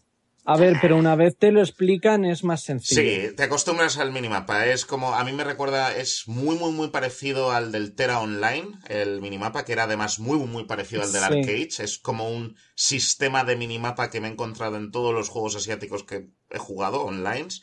Es, es normal, es servicial, una vez te lo explicas. Al principio tiene mucha cosa, pero como todo MMO, al principio todo MMO tiene muchos botones, mucha cosa, mucha mierda por aquí y por allá, ¿sabes? Sí, porque es poco intuitivo. Me, a mí me parecen minimapas mucho más fáciles de entender a simple vista. Te tienes que parar a entender el minimapa para poder utilizarlo. También porque todos los otros MMOs, por norma general, te sueltan en una primera zona tutorial relativamente vacía de cosas, donde te puedes hacer con los cuatro marcas que hay en el mapa, y en este, por lo menos a nosotros, nos soltaron en mitad de una puta ciudad, le dabas al minimapa y estaba petado de símbolos por aquí y por allá. Pero, de nuevo, decisiones estilísticas. Mira, uno, un juego donde casi ocurre esto es, el, por ejemplo, el Star Wars Online, el, el, el The Old Republic, el SWOTOR, vamos. El SWOTOR Sí. también sí que es verdad que empieza con un poquito de combate, porque no son tontos, pero también tiene en plan grandes secciones de historia. Esto no tiene por qué ser un deal breaker. Ya. Pero con lo importante que son las dos, las dos primeras horas en un MMO, yo igual Es que- habría cortado un poquito de historia y habría metido Es que, es que es eso, macho. No sé, a mí, por ejemplo, ese, ese tramo que es en el que te tienes que habituar, por ejemplo, a los controles para, para atacar, que es lo importante. O sea, te tiras dos horas diciendo, muévete hacia adelante y ve a este sitio. Muévete a otro sitio y ya está. Cuando en lo otro. MMORPG, exactamente, recoge mi dinero. Pega macho, este cartel. Habla con este Mogu, habla con el Chocobo. Es que es eso, macho, pero mm, en otros RPGs, ¿eso cuánto te dura? Tres minutos. Un El poco. hablar con el primero que tengas y dice, tienes que ir a hablar con este. Y te vas al otro lado. ¿Qué Y dices, vale, aquí mátame a 20 bichos. Y ya empiezas a matar. Pero de nuevo, es un Final. Fantasy, está scriptado y se supone que la historia es importante y crucial y los Final Fantasy son heavy en historia. Entonces, teniendo en cuenta que el tutorial, pensad que ha sido como una especie de enorme cinemática interactiva. Vamos a dejarlo en Vamos algo a hablarlo así. Sí. Sí. hay que ver el- cómo hacen el pacing en las mazmorras y todo eso. Todavía tenemos tiempo de juego, o sea que vamos a aprovecharlo y a ver qué pasa. Igual nos convence, igual no. ¿Quién Sí, sabe? tenemos lo- los 14 días esos de prueba, Mm. así que de momento. Y sí que es cierto que mucha gente coincide en que los juegos estilo eh, Trinidad, o sea, de tanque healer DPS, dicen que es de los más completitos. Parece que tiene algún sistema interesante, como los de los jobs, eh, lo de las distintas clases y tal. Me recuerda un poco al del Arcade o al del Final Fantasy Tactics original. De subes una clase a cierto nivel y otra clase a cierto nivel, desbloqueas las quests para convertirte en ninja, en bardo, en astrólogo Mm. o en, ¿sabes? Stripper, yo qué sé. Arcades no es el de. El de The Power of the Visa. Sí, Arcade es Sí. el Power Visa Simulator Win, Win, Win. Power Visa. Sí. Si tienes una visa, you win. Do you have a Visa card? You win. You don't have a Visa card? You lose, motherfucker. You lose. es que puto coreano, qué jefe es. Estamos Hay hablando de unos vídeos fantásticos que hay do- eh, que resumen el arcade, toda la experiencia del arcade en unos dos minutos. Los voy a buscar, seguid hablando. Sí, sí. El... Es un jefe ese tío. Bien, sí. Eh, su canal se llama Konkun, ¿vale? Eh, K-O-O-N-C-O-O-N. Si os queréis reír un, reír un rato, mirad los vídeos donde dice, por ejemplo, Arcade is very balanced game. O directamente uno que se llama Kuredit Kardu. No. Es un ataque especial del juego. Qué jefe es. Me cago en la puta. Pero sí. Pero sí, estoy, pero joder, es que eso me jode un huevo, un huevo en los juegos últimamente, que son los pay to win. Ya, pero es parte del que el modelo free to play ya ha sido aceptado, ¿sabes? Y ha sido aceptado y en muchas cosas nos ha beneficiado por los juegos free to play que no son pay to win. Pero también hay muchas trampas por ahí sueltas. Ya, pero luego llegas, llegas a un momento en el, en el que, en el que sí, o sea, es- mm, has llegado, por ejemplo, al nivel máximo, pero ya si no pagas, ya no es lo mismo el juego, ¿sabes cómo te Sí, digo? ya no tienes el mismo poder que otra persona que puede haber gastado el mismo tiempo que tú y ha pagado. Mira, por ejemplo, muchas de las cosas que utilizan estas tiendas no es lo de los time savers, ¿no? Lo de, mira, eres una persona ya igual más mayor, igual tienes trabajo, igual tienes un hijo o dos que cuidar. Entonces, en vez de decirte que te pases tanto tiempo farmeando esto, esta actividad en particular, pues tienes este time saver que hace que puedas conseguirlo en menos. Eso no me importa si luego el nivel final viene siendo lo mismo en lo que son actividades repetitivas. Muchos MMOs tienen actividades repetitivas para mantener a la gente jugando, porque si no la gente se fundiría el contenido en dos meses. Pregúntasle si no a la gente que hizo el Destiny, ya. ¿sabes? Ese juego que iba a durar 30 años. Sí, no, décadas, décadas, siglos incluso. Tre- tre- 30 años son décadas. Vale. Ya, sí. Por eso lo he dicho tres veces. décadas, décadas, décadas. Una por década, tiene sentido. Sí, sí. Ahí Pero bueno. bien, bien esquivado. Ahí, la acabamos, la acabamos. Y esas son las noticias que tenemos. Podemos seguir hablando de otras cositas, pero así como noticias tal, ¿hay alguna otra cosilla por ahí? Yo que sé, hay un nuevo DLC del Payday 2 y otro nuevo DLC del Goat Simulator y el DLC del Payday 2 tiene contenido del Goat Simulator y el del Goat Simulator tiene contenido del, del Payday 2. Ya los de God Simulator ya se han convertido en, en, juego- en Goti.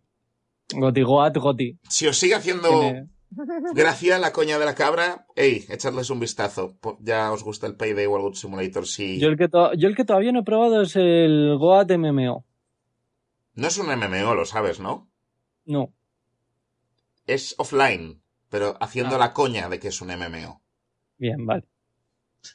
Vale. Entonces no creo que caiga en mi... simulador es el simulador de cabras simulando que juegas online. Sí. Toma ya. El simulador del simulador. Simulator, Simulator. Simulator Inception. Patentado, patente en trámite. Simulator, Simulator. Eh, ¿Y simulas que simulas? y si lo Simulas buscamos, que- ¿me aseguras que no va a estar? Simula, Simulas que eres un simulador. Simulator, no. Simulator. Bien, vamos a ver. Simulator, Simulator. El Simulator... Simu... Simulador. ¡Ay! Simulator, Simulator 2013, 2014 y 2015. Cómeme los huevos, en serio. ¡Ay, Internet! Simulator, Simulator. Ah, no, espérate. No, pero luego lo pones y es el Surgeon Simulator. A ver. Simulator, Simulator Game. Simulator. Creo. Simulator of Simulator. Simulator of Simulator. Me cago en su puñetera madre. Hay, hay un Simulator of Simulator. Hay un Simulator of Simulator. Donde Sí. simulas simular un simulador. Sí, y es una pantalla dentro de otra pantalla, dentro de otra pantalla, dentro de otra pantalla. Joder. Bueno, en fin, que, que asco. Creo que es gratis. Bueno, pues luego me lo descargo. Sí, luego igual echamos un vistazo al Simulator Simulator a ver qué pasa. Yo, desde que vi ya, o sea, a ver, ya Uh, esto es un poco, está un poco pasado de- ya de, de historia, pero desde que vi el Rock Simulator, A mí el que me mató un poco fue el Mountain. Mountain Simulator, No, Mountain se llamaba secas, pero salió también en esta ¿Cómo época y era además el que decían... Exactamente.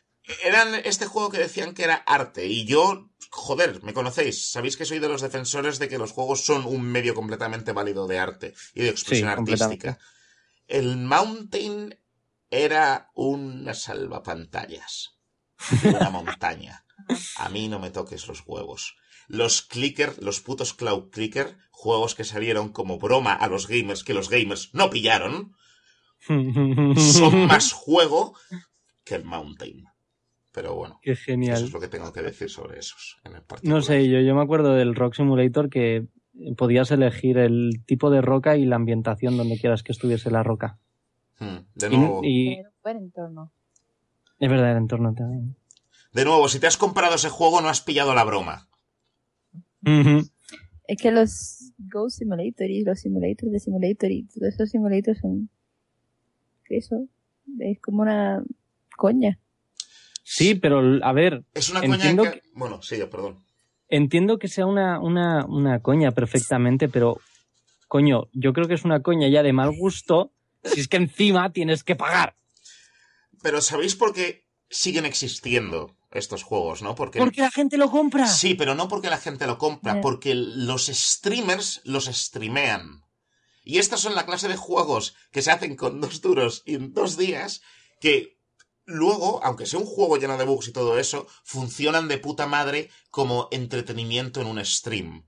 Porque tienen el factor de la persona riéndose del juego y la audiencia audien- eh, riéndose del juego. ¿Tú sabes cómo, o sea, cómo veo yo eh, los si- simulators? A ver, ¿Conocéis la canción de Blur que se llama Song 2? Canción 2. sí. Sí. Vale, esa canción se creó como crítica hacia la música comercial.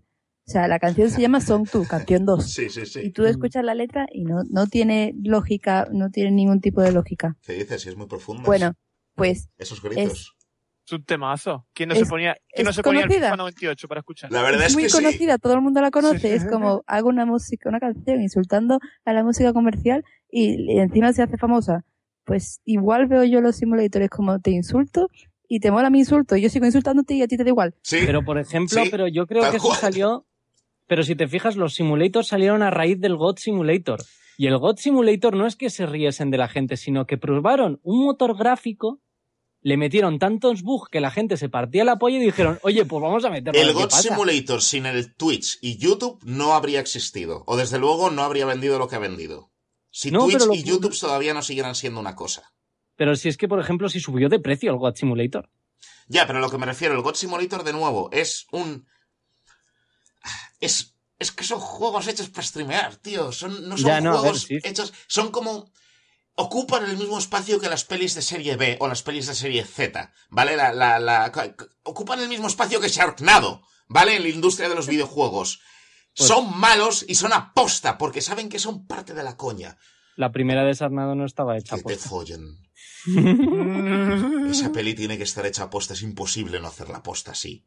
Pues tiene hasta figurita pop y todo. Y, y cosplayers se disfrazan del tornado. Y... Porque la gente lo encanta. Porque la gente le encanta lo cutre, lo cutre hecho tan mal. Ay, Dios mío. En fin.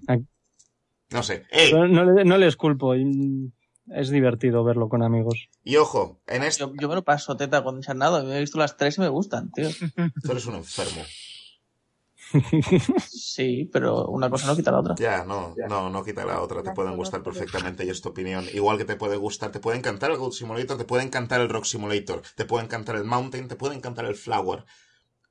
te pueden encantar. El Surgeon Simulator hasta de vez... Hay quien decía que era un juego El y todo, el su- Surgeon El, Simulator. el Surgeon Simulator es muy divertido. Y hay quien decía que el I Am Bread, de hecho, tenía incluso unas mecánicas interesantes. Por eso es difícil de englobar, pero creo que todos sabemos de lo que hablamos.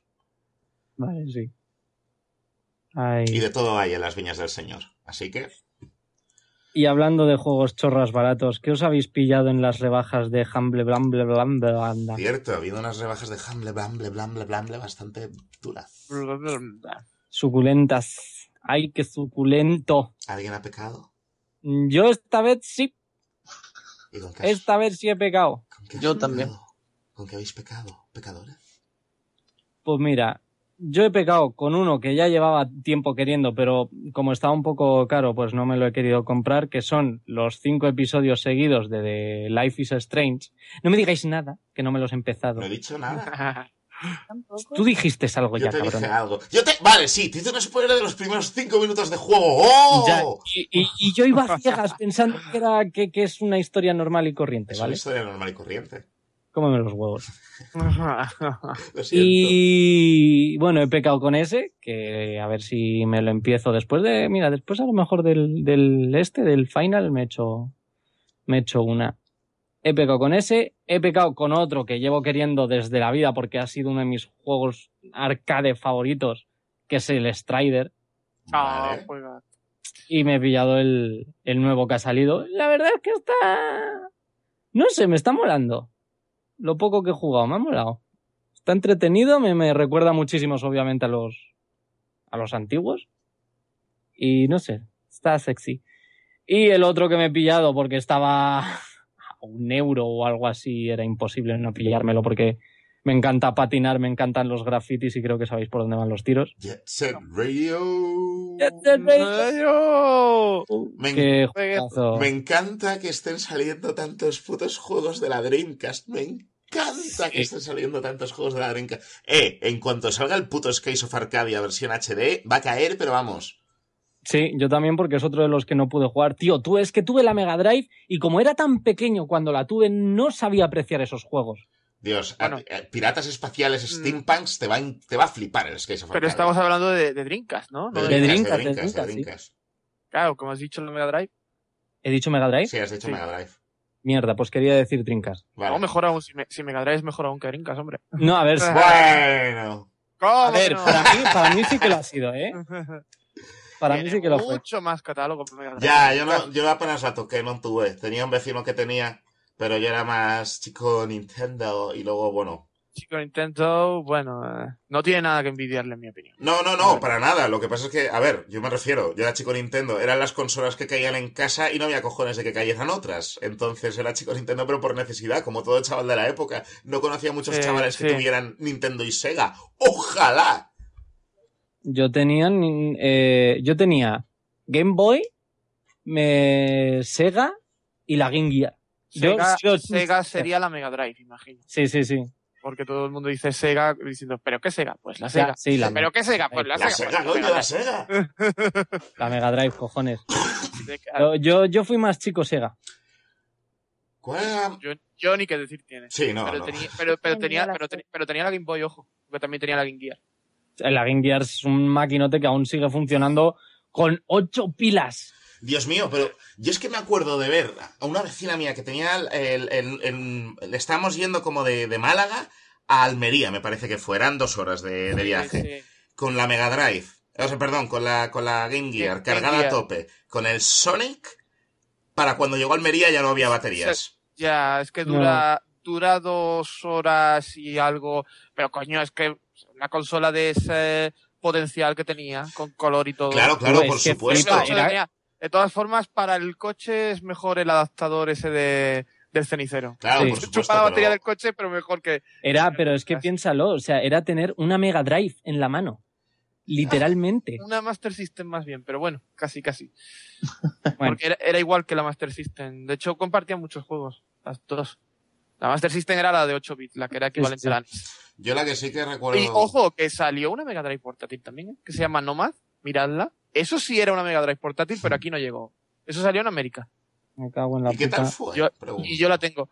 Pues esa le pasa parecido, que tiene la batería que tiene, pues dura. Yo tengo una que está modificada para que dure un poco más, Mm. pero las normales te duran jugando tres horas o así.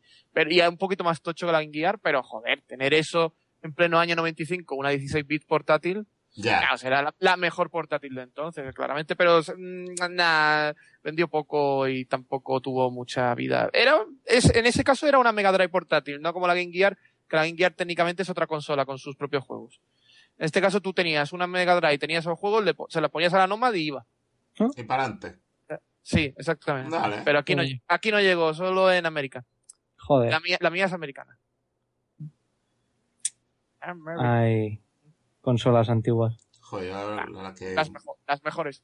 la que siempre quise tener. mm, Bueno, es que también tenía una PlayStation y era pedir mucho, pero la. eh, Ay, coño, ¿cómo se llamaba? Por Dios. Dios mío, la versión de Sega de la Play, de la época de la Play. ¿Dónde estaba La el Saturn. La, La Saturn, Saturn. por Dios, la Saturn. No me acordaba del nombre de la Saturn. La Mira, Saturn la- la tenía mi primo y me echaba unos vicios. Mira, para mí, para mí esa es la segunda mejor consola de Sega solo detrás de Mega Drive. Por catálogo. Yo es que me acuerdo Ahora, efectivamente de eso- unos juegazos sí. de Saturn. Eso sí, para esto tienes que pillar catálogo japonés porque el catálogo japonés es el bueno. Porque el catálogo que llegó aquí estaba limitadito. Pero el catálogo japonés tiene como 1200 juegos, no digo más. Tiene bastante. Wesker, tú que, tú que eres mega consolero antiguo, ¿tú no te acuerdas? Porque todo el mundo se lo digo y nadie se acuerda de ese juego. Pero tú no te acuerdas de un juego de la Sega Saturn que era en, en plan vista desde arriba, pero en plan, ¿cómo se dice? Mm, Esta perspectiva que es desde la esquina de arriba. Eh, isométrica. Isométrica. Sí, que era un juego de lucha en perspectiva isométrica que eran de hasta cuatro jugadores y que se insultaban un huevo, A ver, que, que llegó doblado en español y todo. eh, ¿tú dices el doblado? ¿Un juego de Saturn? Sí, no, sí, sí, no sí. me- no, no estabas hablando del Warcraft 2. No, no, no, no, no. no, del, War- del Warcraft 2 no, porque era de peleas. De peleas y doblado. Sí, sí, sí, sí. En Saturn. Sí, es muy sí. raro, ¿eh? Porque salieron muy pocos juegos doblados en Saturn. Que yo sepa, en Saturn doblado había un juego de tiros que estaba muy bien, que era el Exhumed. Que era, era un first person shooter y se estaba doblado. Mm, Ese era uno, uno de ambientación egipcia que, no. que hablabas con Ramsés y estaba doblado por un tío que hablaba un poco chungo. Pero no estaba doblado. Está también en, en PlayStation ese juego. Pero, eh, espérate, ¿isométrico y se peleaban? ¿Tú estás Es- seguro de que era de Saturn? Vamos, tengo la certeza, vamos, la mente la tengo de que era de Saturn. A ver, yo era muy pequeño, o sea, pero, pero ¿Eso es, ¿Eso es un juego tipo Power Stone, lo que esto estás diciendo? Power Stone, pues Hostia, pero Eh. el Power Stone es el de. Sí, el de 4. El- ese es de. y lo que pasa es que ese es de Dreamcast. claro, ese es de pero- Drinkas, pero ese era la diciendo, hostia. Sí, no, sí, no, sí, no, no, o sea, de Dreamcast no era, porque este sí. Sí, era, pero era muy rollo Power Stone, sí. Yo, de hecho, el Ah, Power el Stone fue el primero de ese género, creo que jugué. Es- El bueno era el 2, que era el que tenía para cuatro jugadores. Sí. El 1 era para dos y era un poquito más rollo Street pero Fighter el uno para qué consola era? para Dreamcast. El 1, Power Stone 1 y 2 salieron en Dreamcast. Ah, pues yo Pero el que el jugué uno- fue el 2, porque yo, yo recuerdo de estar jugando con cuatro colegas. Es claro, el 2. El 2 lo hicieron más eh, tipo juego party, como un Smash. Así Tal era. cual. Y el 1, sí, y el 1 era un poquito más técnico. El 1 era más a lo rollo Capcom, a lo Street Sí, Fighter. un juego de lucha mover libremente. dicho. Sí, te podías mover libremente por el escenario, pero era más reducido, había menos cosas y era un poquito más, más técnico dentro de la lucha. Pero el 2 era una polla. El Pues 2 además con escenarios que, que había interacciones, que te caía una piedra, te perseguía y cambiaba el escenario mucho. Sí, sí, Mm. sí. No sé yo si te Es- referías a este, pero en, en Saturn no hay algo parecido a esto, creo yo. ¿eh? En Saturn hay, hay varios juegos de lucha, espérate. pero lucha clásicos, tanto 2D como 3D. Pero juegos así, lo que ¿Qué- tú me estás diciendo, no. Keriotose, ¿Keriotose? ¿Quién tose? Eh, es que ¿Keriotose? no, no, este no. O sí ¿Qué es. tose? Se me recuerda un montonazo. No sé, pero sí es, de, es, que es, es que es del mismo rollo, de peleas en. ¿Keritose? ¿Estás diciendo tú? Creo que sí. Claro. Keritose, sí. Mm, Pero Keritose es mm, un personaje de World of Warcraft. No, no, no, no, es un juego de la Sega Saturn. Pero vamos, que no, no sé, o sea, Espera, es no, que tengo, no, tengo no, recuerdos, tengo vagos suena a recuerdos. mí un Keritose de Saturn. A ver. No. Eh, no, no. Es no. japonés, eso sí. Yo Japonés creo que que... lleva aquí traducida al español.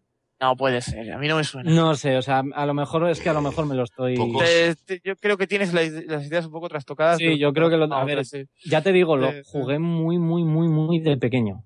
Mm, Así que no sabría yo yo decirte. los que me acuerdo de la Saturn. de- bueno, yo tengo un colega que además el tío siempre tenía sus días de práctica de fútbol. Jaris, me colaba en su casa para jugar al Panzer Dragon Saga, que era Ah, sí, de juegaco. Dios, como me gustaba ese juego. este es un RPG además muy poco conocido, que mm, bastante recomendado sobre todo a, a los que gusten de los RPG de la época. De, A los que os guste ir montado encima de un puto dragón jodiendo peña, gente, que Sí, era como el de- Drakan. un sistema de combate muy, muy interesante. Está guapísimo, era como, sí, como, tenía, tenía algunas misiones que eran un poco como si fuera, como si fueras en el puto Ace Combat, ¿vale? Pero con un dragón. Sí, sí. Qué bueno, Pero está muy guapo. Y la historia muy buena. Y Lo el- único malo es que se, se llega a hacer un poco corto. Para ser el, el RPG típico se llega a hacer un poco corto, pero es intensísimo. Y está, está sea. guapísimo, me acuerdo. La historia es muy buena y muy intensa. Y Mm. el otro, que creo que también era Saturn, sí, el, el podía ser el Shining Shine- Force 3. Sí, el Shining Force 3. Lo que pasa es que el Shining Force 3 eran tres capítulos y aquí solo llegó el primero. Luego han, han traducido los, los dos siguientes. O sea, pues no Pero los sí, jugué. sí, perfect- perfectamente. Y el Shining de Holy Ark, que era un juego en primera persona, que también estaba muy bien. RPG en primera persona, también llegó y estaba muy bien. Estos son juegos de Camelot. La- ahora son más famosos, más famosos por los Golden Sun y, y los juegos estos de Brigody Golf, ¿verdad? Me hubiera encantado que los, sabes, que rescataran esos, sabes, los de la época de las, de la, eh, bueno, qué coño, se han empezado con los de Drinkas, pero que vayan un poquito más atrás. Hay cosas buenísimas atrapadas en la Sega Saturn y en la, me- ¿qué coño? Sí, es que, es que con Saturn es un poco más complicado. ¿No ha salido con poco en Saturn, Japón un juego de Mega Drive o un remake de un juego de Mega Drive de mechas? El de, ¿cómo se llama? Planet Defense Earth o Point Defense Earth o algo así. Que vas en un mecha en la superficie del- de la Tierra y te empiezan a llegar invasiones alienígenas de todos los lados. Mm, ¿qué juego es? Se ve ¿Cuál- lateral. eh, se llama... Espérate, te lo voy a buscar. Porque lo había visto por ahí. Es que te- pensé eso de, joder, Sega está haciendo cosas muy interesantes con licencias que Mm. tienen por ahí olvidadas. Eh, Es que no es tan sencillo porque Saturn era muy difícil de programar y ni pueden emularla bien, Hombre. porque se necesita un equipo bastante bueno, pues ya imagínate una consola, ni tampoco pueden hacer remasters propiamente dicho porque es un tema espinoso. En algunos juegos han perdido incluso el, el código. Ya, Y con Dreamcast, con Dreamcast sí han podido hacerlo mucho mejor. Han cogido varios juegos y los han remasterizado bastante bien. Pero con Saturn, Saturn está en medio de tema emulación, que es lo que suelen tirar para Mega Drive, y tema remaster, que es lo que hacen para Dreamcast. Saturn lo que es, es hacerte con una, hacerte con una y hacerte con los juegos o emularla. Pero. Pero Es incluso difícil, la es emulación, yo difícil, me acuerdo que tardó muchísimo, muchísimo, ni Sí, siquiera medio hasta- funcionar. hasta que no ah, llegaron los equipos dual core, no se podía. Mm. Ay, el, fi- el, el Es que la Saturn en sí es un sistema dual, ¿eh? Mira. Tiene dos Sí, CPUs. sí, sí, me acuerdo, me acuerdo. De hecho, de los primeros. En consola, desde luego, lo primero. Sí, Eh, por eso es tan chungo emularla. El juego hasta que no llegaron. Que decía se llama Assault Suite Leinos. O sea, Ah, eh, eh, armadura de asalto Leinos. pero este Para, juego. para la Sega Genesis, de hecho. Sí, Y, llegó también en, Europa, se llamaba Target Earth, objetivo a la Tierra. No sé si, en no, sé, no me acuerdo si, cómo se llama en español, la verdad. Yo me acuerdo, de hecho, Bueno. de este haberlo visto en, en Sí, arcades sí, casi. sí. Este juego, hay, varios juegos. Mira, hay uno, el Assault Suite Leinos es de Mega Drive. Hay uno para Super Nintendo que es el Assault Suite Valken. También salió uno en Saturn, otro en PlayStation. Es que eran dos series paralelas. Era Assault Suite Leinos, que eran en las consolas de Sega, y luego los Valken, que eran en las de Nintendo y PlayStation. Hostia, eso, eso no se hace mucho, la verdad, que cojan una misma IP y digan, Sí, sí, vale, sí, pues, para eh, eh, vosotros lo este hicieron lado, así. para vosotros Sí, este. lo, lo hicieron paralelamente, sí, curiosamente. Míralo en Wikipedia, verás que, que está la línea Leinos en Mega Drive y Saturn y la línea Valken en Super Nintendo y PlayStation. Pues este va a salir para la Play 4. Bueno, este ya ha salido para la Play 4. ¿Mm? O sea que sí, rescatando juegos del olvido. Juegos Sí, donde ya son nebulosas las memorias. Sí, sí, efectivamente, es un remake de, de Assault no es de Mega Drive, cierto. Pues ya te digo, que cojan la licencia del Panzer Dragoon, coño, llegan a algo guay. ¿Habéis jugado al Crimson Dragon de One?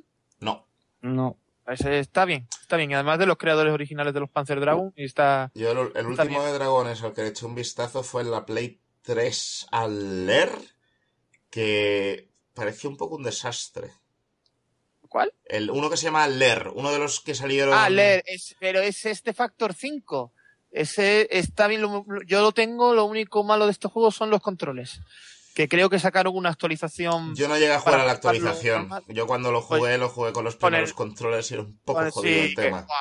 ya, eso es lo malo, pero es un juego muy tipo Factor 5, muy mm, tecnológicamente bastante tochete. Los Factor 5, sabéis que son los que hicieron los Star Wars de Nintendo 64 y GameCube, ¿no? Los, los Rock Squadron. Oh, qué buenos. Esos, lo- Sí, esos los tenía los dos. Sí, Desde que lo- salieron para Drinkas. y eh, no, en Dreamcast no. Estos salieron en, en Nintendo 64 y en GameCube. Vale. Eh, son los Rock Squadron, los que son Sí, arcade sí, tipo sí. naves. El Rogue Squadron yo me acuerdo uno que te le tenía para PC. Eh, sí, es el 1. El 1 El salió, uno, sí. el uno salió en Nintendo 64 y en PC. El de PC es un pelín mejor. Y luego el 2 y el 3 son juegos de GameCube muy buenos. Pues sí. Bastante Mm. buenos. Y también hicieron los Turrican. Turrican son unos juegos run and gun clásicos bastante buenos que a mí me encanta esa saga. Me encanta y además musicalmente son muy, muy buenos. Mm. Esto es una compañía alemana, no, no suena Factor 5. Lo malo es que cer- Sí. cerró hace unos años. Pero eran muy buenos y... Yo conozco ahora Level 5. Level 5. Pues, Eh, no tiene nada que ver. Oye, Level 5 tiene juegos muy buenos. Sí, sí, sí, pero no tiene mucho que ver. Los- yo, yo, solo, yo solo os digo que Profesor Layton es de las mejores sagas Mm. que tiene ahora mismo Nintendo. DS. Sí, lo único que tienen en común Factor 5 y Level 5 es el 5, ya está. Sí. no mucho más. ¿Vosotros no os acordáis del Drakan? sí. El mejor Claro, juego de dragones del mundo. O eso, o eso dice mi nostalgia. El Dragon que salió para PC el, en 1999, el mismo año del Final 7, de hecho, el Order of the Flame. Sí, con la tía, ¿no? Sí, la tía Mountain Dragon que tenías. Con, Sí. El combate en tierra era super Halo Blade, The Edge of Darkness, ¿sabes? Pero además con un mundo bastante abierto, o sea, eran Bueno, y de hecho, antes de que saliese el Blade. antes de que sal- saliera el Blade. Sí, sí. Eh, pero ¿Cómo te- se escribe? Drakan, Drakan. con K. Drakan. Hay dos juegos, hay uno que salió en PS2 Sí, también. el de PS2 no era tan bueno, aunque, aunque era un Drakan, era un buen Drakan, pero te- te- tenía el problema de la limitación de la PS2. ¿Sabes? Que Sí. em, el Sí, el, bueno es el de PC. el de PC el Order, es la el de Order of the. Flame. El Order of the Flame. Claro, y tenías cosas como daño direccional, ¿sabes? Podías hacer cosas como decapitaciones y cosas así. Tenías un combate en tierra muy bueno, un montón de em, cuevas, secretos, ruinas, em, en plan... Tenía un montonazo de contenido opcional. Era un gran juego de mundo abierto antes de que es, los juegos de mundo abierto fueran una cosa, ¿no? Em, Sí. y Es una saga de Sony, porque Bueno. era de PC Gnosis, era de PC Gnosis cuando salió en PC y luego ya Sony lo sacó en PS2. O sea, Sony, sí, Sony tiene los derechos de. Sony ahora tiene los derechos, pero em, los tiene por... O sea, cuando estaba publicando con, con Sony pu- eh, siendo publicados por Surreal Software, que fueron comprados por Sí. Warner. Entonces los derechos los tenía eh, Warner. Los, de, los derechos, bueno, Ah, eh, los desarrolladores los tiene Warner, pero la IP la tiene Sony. Entonces Sí, uno de estos casos de que... eh, bueno, sí, pero por eso te digo que los derechos de la saga son de eso. Sí, los derechos de la saga Pero son de Sony, eso- pero los eso desarrolladores no. pasa muchas veces. Pregúntaselo a, a Naughty Dog cuando le quitaron a Crash Bandicoot. Ya, no, es, un- es una putada cuando pasa esto, porque es como, ¿sabes? Estaba yo diciendo, coño, me pregunto si estos alguna vez harán algo, y viéndolo como está, es como, "Hmm, bueno, Warner se tendría que juntar con Sony, alguien les tendría Mm. que convencer de que este es un proyecto que a la gente le ¿Qué, gustaría ver. ¿Qué han hecho Surreal Software después de esto? Eh, de... Pues hicieron, eh, hombre, hicieron el del Lord of the Rings, del Fellowship of the Rings, ¿sabes? La, Sí, que sí, también sí. estuvo muy bien, pero de nuevo, para la PS2. Sí. Este, el que no estaba basado en las películas, el que estaba basado en el, directamente en el libro, ¿no? Sí, pero por Que lo, saca, que lo sacaron tema de competencia. Juegos lo sacaron para decir, ah, con que Electronic Arts tiene la licencia de las películas, pues yo con la licencia de los libros le voy a dar por saco. Y sacaron eso. Ah, mira, pues estoy leyendo de hecho que antes de ser comprados por Warner resulta que Surreal salió como parte de Midway Games, los de los eh, Mortal Kombat. Sí, sí, sí. Eh, y que al parecer cuando Midway Games acabó un poco en la ruina, fueron Surreal fueron uno, de los estudios que vendieron a Bueno, Warner. sí, de hecho, de hecho Warner compró casi todos los assets de Midway. Por eso tiene Mortal Kombat y tiene licencias de, de Midway. Y al parecer eh, el último... Lo último que, que trabajaron es en un juego que se llama This is Vegas, que fue un título que iba a salir para la Xbox 360, PlayStation 3 y PC. Mm, Pero por lo que veo, esta gente, lo último que hicieron que salió fueron eh, The Suffering eh, en el 2005. O sea que llevan como literalmente 10 años sin hacer mucho. Sí, llevan Vaya. 10 años sin hacer mucho. Sí, eh, básicamente han sido integrados dentro de los estudios de Warner, o sea, en Monolith y en tal. Pero Mm. como estudios se han, esta gente ya se ha disbandado. Esta gente no, esta gente ya no va a hacer nada como tal. tú, Qué pena. tú, Aden, ¿no llegaste a probar para PS3? No tiene nada que ver con el de dragones que has comentado antes, ¿no? Pero como has oído de dragones, un jinete de dragón, el Lair. El Eso es el que estábamos sí, ese es hablando el que estábamos hablando. Es de Factor 5, lo, lo que hemos comentado antes. Ah, Ese vale. es, el, es el último juego de Factor 5. Vale, vale, vale. Sí. Pues ese me mola un huevo. Yo es que se lo probé, lo- yo no tenía Play 3, la tenía un colega de la uni y me iba a su casa a jugar. Y ese fue uno de los primeros que, él también era muy friki, fue uno de los primeros que se pilló. Porque creo que fue uno de los primeros que salió. ¿Salió ese? ¿Salió Sí, uno de...? mm, Salió en 2007, creo recordar, salió bastante Sí. pronto. Cuando todavía estaba el tema del sys-axis, la detección de movimiento. Toda- Por eso el juego está, está tan centrado en la detección de movimientos del sys-axis. Claro, la Sí. gente también Yo- estaba viendo a ver qué hacía. Me acuerdo de un juego que había de carreras, de, de buggies y de motos y de, y de tal por el desierto. Ah, sí, el, el, el, ¿cómo se Ay, me cago en la... Storm, no sé qué, o algo sí, así. eh, Sí, Motorstorm. Motorstorm. El Motor- ese está Motorstorm. guapísimo. Sí, es de esa época de Sony que estuvo experimentando mucho con el tipo de control. Efectivamente, los controles Factor eran muy 5 es- distintos de un juego a otro. Sí, Sí. y Factor 5 hizo, hizo este juego. Yo lo tengo porque yo soy muy fan de Factor 5 y es además el último juego que hicieron porque después de esto quebraron. Qué pena. Quebraron porque, quebraron porque estaban haciendo un juego de Superman para una compañía que se llamaba Bash Entertainment que, que quebró. Quebró eh, una compañía que duró muy poquito y, y les licenció a esta gente varios juegos, entre ellos uno de Superman, y quebró y esta gente se quedaron pues con el contrato a medias, con un montón de gastos, no pudieron recuperar nada y tuvieron que cerrar. No pudieron Bueno. pagar a, a los trabajadores. Si no hubiese pasado esto, seguirían todavía, si eran muy buenos Qué pena. eran alemanes, alemanes que primero estaban en Alemania y luego se desplazaron a Estados Unidos a trabajar con LucasArts. Hicieron los, los juegos esto que hemos dicho antes, los Rock Squadron, que son juegos muy buenos. Mm, Mm. ya te digo, joder. Mm. Pues. Muy buenos, además. Oye, por Lo- cierto, los nos, hemos, lo- nos hemos desviado tela de lo de las rebajas de Humble. Eh, antes Ah, de sí, seguir por estos derroteros, eh, vamos a rápidamente decir si os habéis comprado otros juegos o tal de las rebajas. yo he el pillado- Two Worlds 2. Vale, el Two Worlds 2. Oye, pues mira, ese también... Ese podríamos hacer algo con el Two Worlds. Es un mundo abierto, pero que tiene, tiene online. Se puede jugar multijugador. Es un poco Mm, cutre. Pero... Mm. Yo, yo decía que me he pillado nada de las rebajas, pero sí me he pillado el bundle de Full Motion Video. ¡Oh! Hay, hay algunos títulos. ¿Has empezado ya el No. Contradiction?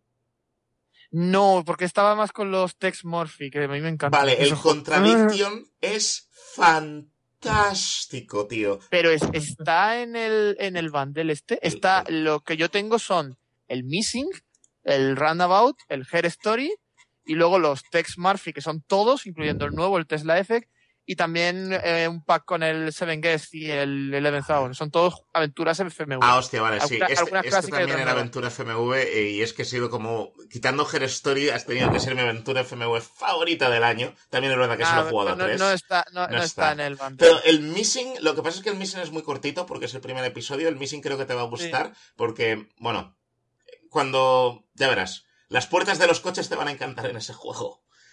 Eh, y... A mí me gustaban mucho este tipo de juegos, las, las aventuras gráficas estas de FMV, que todo el mundo también, tío. des- des- despotrica de ellas. ¿Qué ¡Ay, coño? qué mierda! Los juegos estos que no se juega, que solo se ve escenas, tía. Pues a mí me encantaban, sobre todo estos que salieron en los 90. Tío, los los justicieros. Fantasmagoria. El justicieros. Ah, bueno, ¿Te es- acuerdas es- del eso es- justicieros? Eso es, eso es, eso es- era una fecha de Esa es reyes. una obra de puto arte, tío. Eso es un es un- es de. Oscar. El, el sheriff pequeñito era la Y el enterrador, tío, el enterrador. enterrador. Ese tío es de Oscar, no me jodas. Sí, sí, sí, con, sus con sus frases, frasecitas cada vez que te mataban. Casas su- con dos su- puertas. sus- proverbios. Qué grande, por Ya- Dios. ¿Quién ríe? El último ríe dos veces. Sí. Otro, ¿cómo era? Eh, No. lo de otro clavo en el ataúd. No. Ay, ¿cómo era lo de los clavos en el ataúd? No, bueno, y también estaba el indio, ¿te acuerdas? El indio que parecía Con su que pipa el parecía que, que parecía Bartolo, el de Cruz y Raya, pero en forma de indio. Dios, he hecho. No, me- me- de hecho, iba a decir, echo de menos los juegos FMV, pero la verdad, después de haber jugado este año al Contradiction y al Her Story, Ah, me está- encanta que estén de vuelta. es que están volviendo, sí. Ahora hay, porque hay, mucha recuperación de géneros antiguos y se han fijado en este tipo de juegos que en los 90 eran muy populares. Cuando se, eh, se produjeron en la transición esta que hubo del 2D al 3D, de por medio metieron estos juegos con actores reales para sorprender a la gente y dicen, oh, coño, parece como una película tal. Y salieron muchas aventuras gráficas muy buenas. Hombre, Sobre ha- todo, había que probar, el- ¿no? el Gabriel Knight 2 es un juego muy bueno. Y eh, los Fantasmagorias también. Y eh, sacaron muchos juegos. Algunos es verdad que eran un poco morraya, pero otros eran bastante Hostia, buenos. yo me estoy acordando del Y Fantasmagoria y entre 2, ellos, tío. Los que están en el bundle este, los Tex Murphy, son aventuras gráficas muy buenas. Mm. Grabadas con actores. Y el último, que es el Tesla F, que está grabado también. Que anda que no se nota la diferencia. Sí, yo sé, que es de un hecho, juego de, Me lo pillé a principios hace- de año, pero todavía no, no le había hincado el diente. ¿Tú ya lo has probado, el Tesla Effect? No lo tenía todavía. Yo había jugado sobre todo a los antiguos. Ah, amigo. A los antiguos que están en el bundle, pero Tesla F lo acabo de pillar ahora. Que viene con el bundle este, no lo había jugado aún. Y el, Pero tiene buena pinta. el Roundabout, la verdad, lo llevo viendo un montón de tiempo. Está ahora mismo también de rebajas. Todavía están las rebajas, por cierto. Y la verdad... Este juego parece, parece peculiar, ¿no? Sí, tío, Pero con, los, con los coches, Luego ¿no? he escuchado, sí, al parecer va de eso, de que eh, de sacarte el carnet o algo así, pero, Sí, sí, sí. pero luego he escuchado Pero- un montón de críticas muy diversas de mucha Pero gente. yo lo veo muy, un poquito estrafalario, ¿no? Pero eso los- puede ser muy bueno en un juego FMV, tío. Sí, sí, sí, sí, sí, sí, ya lo sé, pero es que he visto un poco de imágenes y se ven unas gentes con unas pintas muy peculiares. Ya. Y luego el Her Story, que tiene pinta de, también de juego muy, muy particular. El Her Story, tío, cógete, do- eh, cógete un fin de semana, en plan, cógete igual un sábado entero o un domingo. Lo ideal es cogerte un domingo entero, que no estemos grabando podcast, por cierto. Sí. Eh, y necesi- detalle. necesitas tener por lo menos eh, un, un blog de notas, en plan, en la mesa, Ah, ¿sabes? sí. Y Sí, porque tienes que investigar en archivos, ¿no? te- es, es la experiencia que más me ha hecho sentir como un puto detective, ¿sabes? De las todas las que he jugado, de todas las aventuras gráficas que he jugado, esta es la más de, coño, no, no tengo que, ¿sabes? Leer pistas o tal, tengo que, tengo que analizarla a ella, tengo que analizar sus motivaciones, tengo que, no quiero deciros nada más, pero digamos que hubo un momento donde el, tengo dos pantallas y en la otra pantalla tenía puesto el puto código Morse, ¿vale? Y me escribí el puto código Morse entero y estaba ahí todo el rato, eh, eso parece un punto, no, una raya, quién sabe, quién sabe. Guapísimo. Y, y vamos, la, la actuación de la chavala le dieron la mejor actuación en los Video Games Awards del, del Jeff Keighley y completamente merecida. O sea, su, su actuación es fantástica. Me gustó Pues muchísimo. Jerez. ya, ya le, le daré un tiento porque a mí estos juegos que tienen el encanto de los 90 con filmados están bien. Pues Está bien. hay un jueguecillo que además está por tres pavos en el Humble Store, que no es exactamente FMV, es como plataformero, pero con escenas de FMV, que no, es- no es una historia, es una historia curiosa, se llama Whispering Willows. Mm, Si te gustan las eh, cosas que tienen FMV, mm, te lo recomiendo. A ver, a ver, que mire. Y si te... ¿Cómo, cómo has dicho que se llama? Whispering Willows. Whispering. Ah, ya lo veo, ya lo veo. Y si os interesan eh, los juegos que eh, hacen uso del FMV, aunque no tienen FMV, pero hacen un uso de FMV fantástico, Oh, este, este es dibujado, pero tiene un buen estilo, ¿eh? dibujado, tiene, pero parece, también con FMV mezclado. Es curioso. es- es como un side-scroller Sí, con varias plantas. Sí, tiene... Es peculiar. Está, parece estar bien. es curioso. Pero bueno, sí. eh, más juegos de la rebaja, venga. ¡Ja, ja! Yo solo me he Pues- pillado ese. Yo solo me he pillado el Two Walls 2 y ya está. Vale, yo caí con el Whispering Willows porque me hizo mucha gracia el estilo que tenía. Apro- Aprovechando, ¿no? Sí, no, no, lo vi y dije precisamente lo que estamos hablando. Yo, a mí me flipan los juegos como un FMV, ¿sabes? Si están bien Mm. hechos, claro. Y eso. Vale, pues entonces terminamos, gente. Pues va siendo hora. Va haciendo hora de Pues, acabar. Sí. Ujú. Pues acabemos. Eh, así que una pues. semana más. Muchísimas gracias por estar con nosotros. Eh, muchísimas gracias también al perrito eh, Mamá. por estar con nosotros. Esto es, sabes, aceptamos humanos, animales, todo, todo, todo, Todo. personas. Bueno, somos más, más, somos más animales que humanos. Sí, la verdad es que sí. Sí. Así que. Eh, Y para terminar, pues nada, simplemente deciros que Undertale, Undertale, Undertale. Y muchas gracias. Hasta la semana que viene. Eh, no, ¿dónde nos pueden encontrar, Julio? Mierda, yo esa pensaba que me libraba. Prometo Pensaba que, que me vez. libraba. Jamás. Pues, ¿dónde nos pueden encontrar? Pues mira, nos pueden encontrar en nuestra web www.videogamestheory.com Nos pueden encontrar en nuestro Facebook, también con, llamado Video Games Theory. Eh, nos pueden encontrar en nuestro Twitter, Twitter, que es el VG barra baja Theory. Y nos pueden encontrar en This Ebox, donde están escuchando este podcast. Oh, yeah. Y, y, y en nuestro canal de YouTube, por si quieren ver algún que otro gameplay que tenemos ahí subico, que es el de Video Games Theory. Y si nos queréis mandar, yo que sé, alguna clave de algún videojuego para que juguemos, o si nos queréis regalar, yo que sé, cosas, nos podéis escribir a videogamestheory.mail.gmail.com Very, very good. Very, very good. Pues hasta aquí hemos llegado, gente. Así que, como hemos dicho antes, muchísimas gracias por escucharnos, por aguantarnos, por soportarnos. Quien haya llegado hasta aquí. Quien haya llegado hasta aquí, si has llegado aquí, mini punto para ti. Así que, Hala, a más ver. hasta más ver. Luego. Chai. Adiós. Hasta luego. Adiós.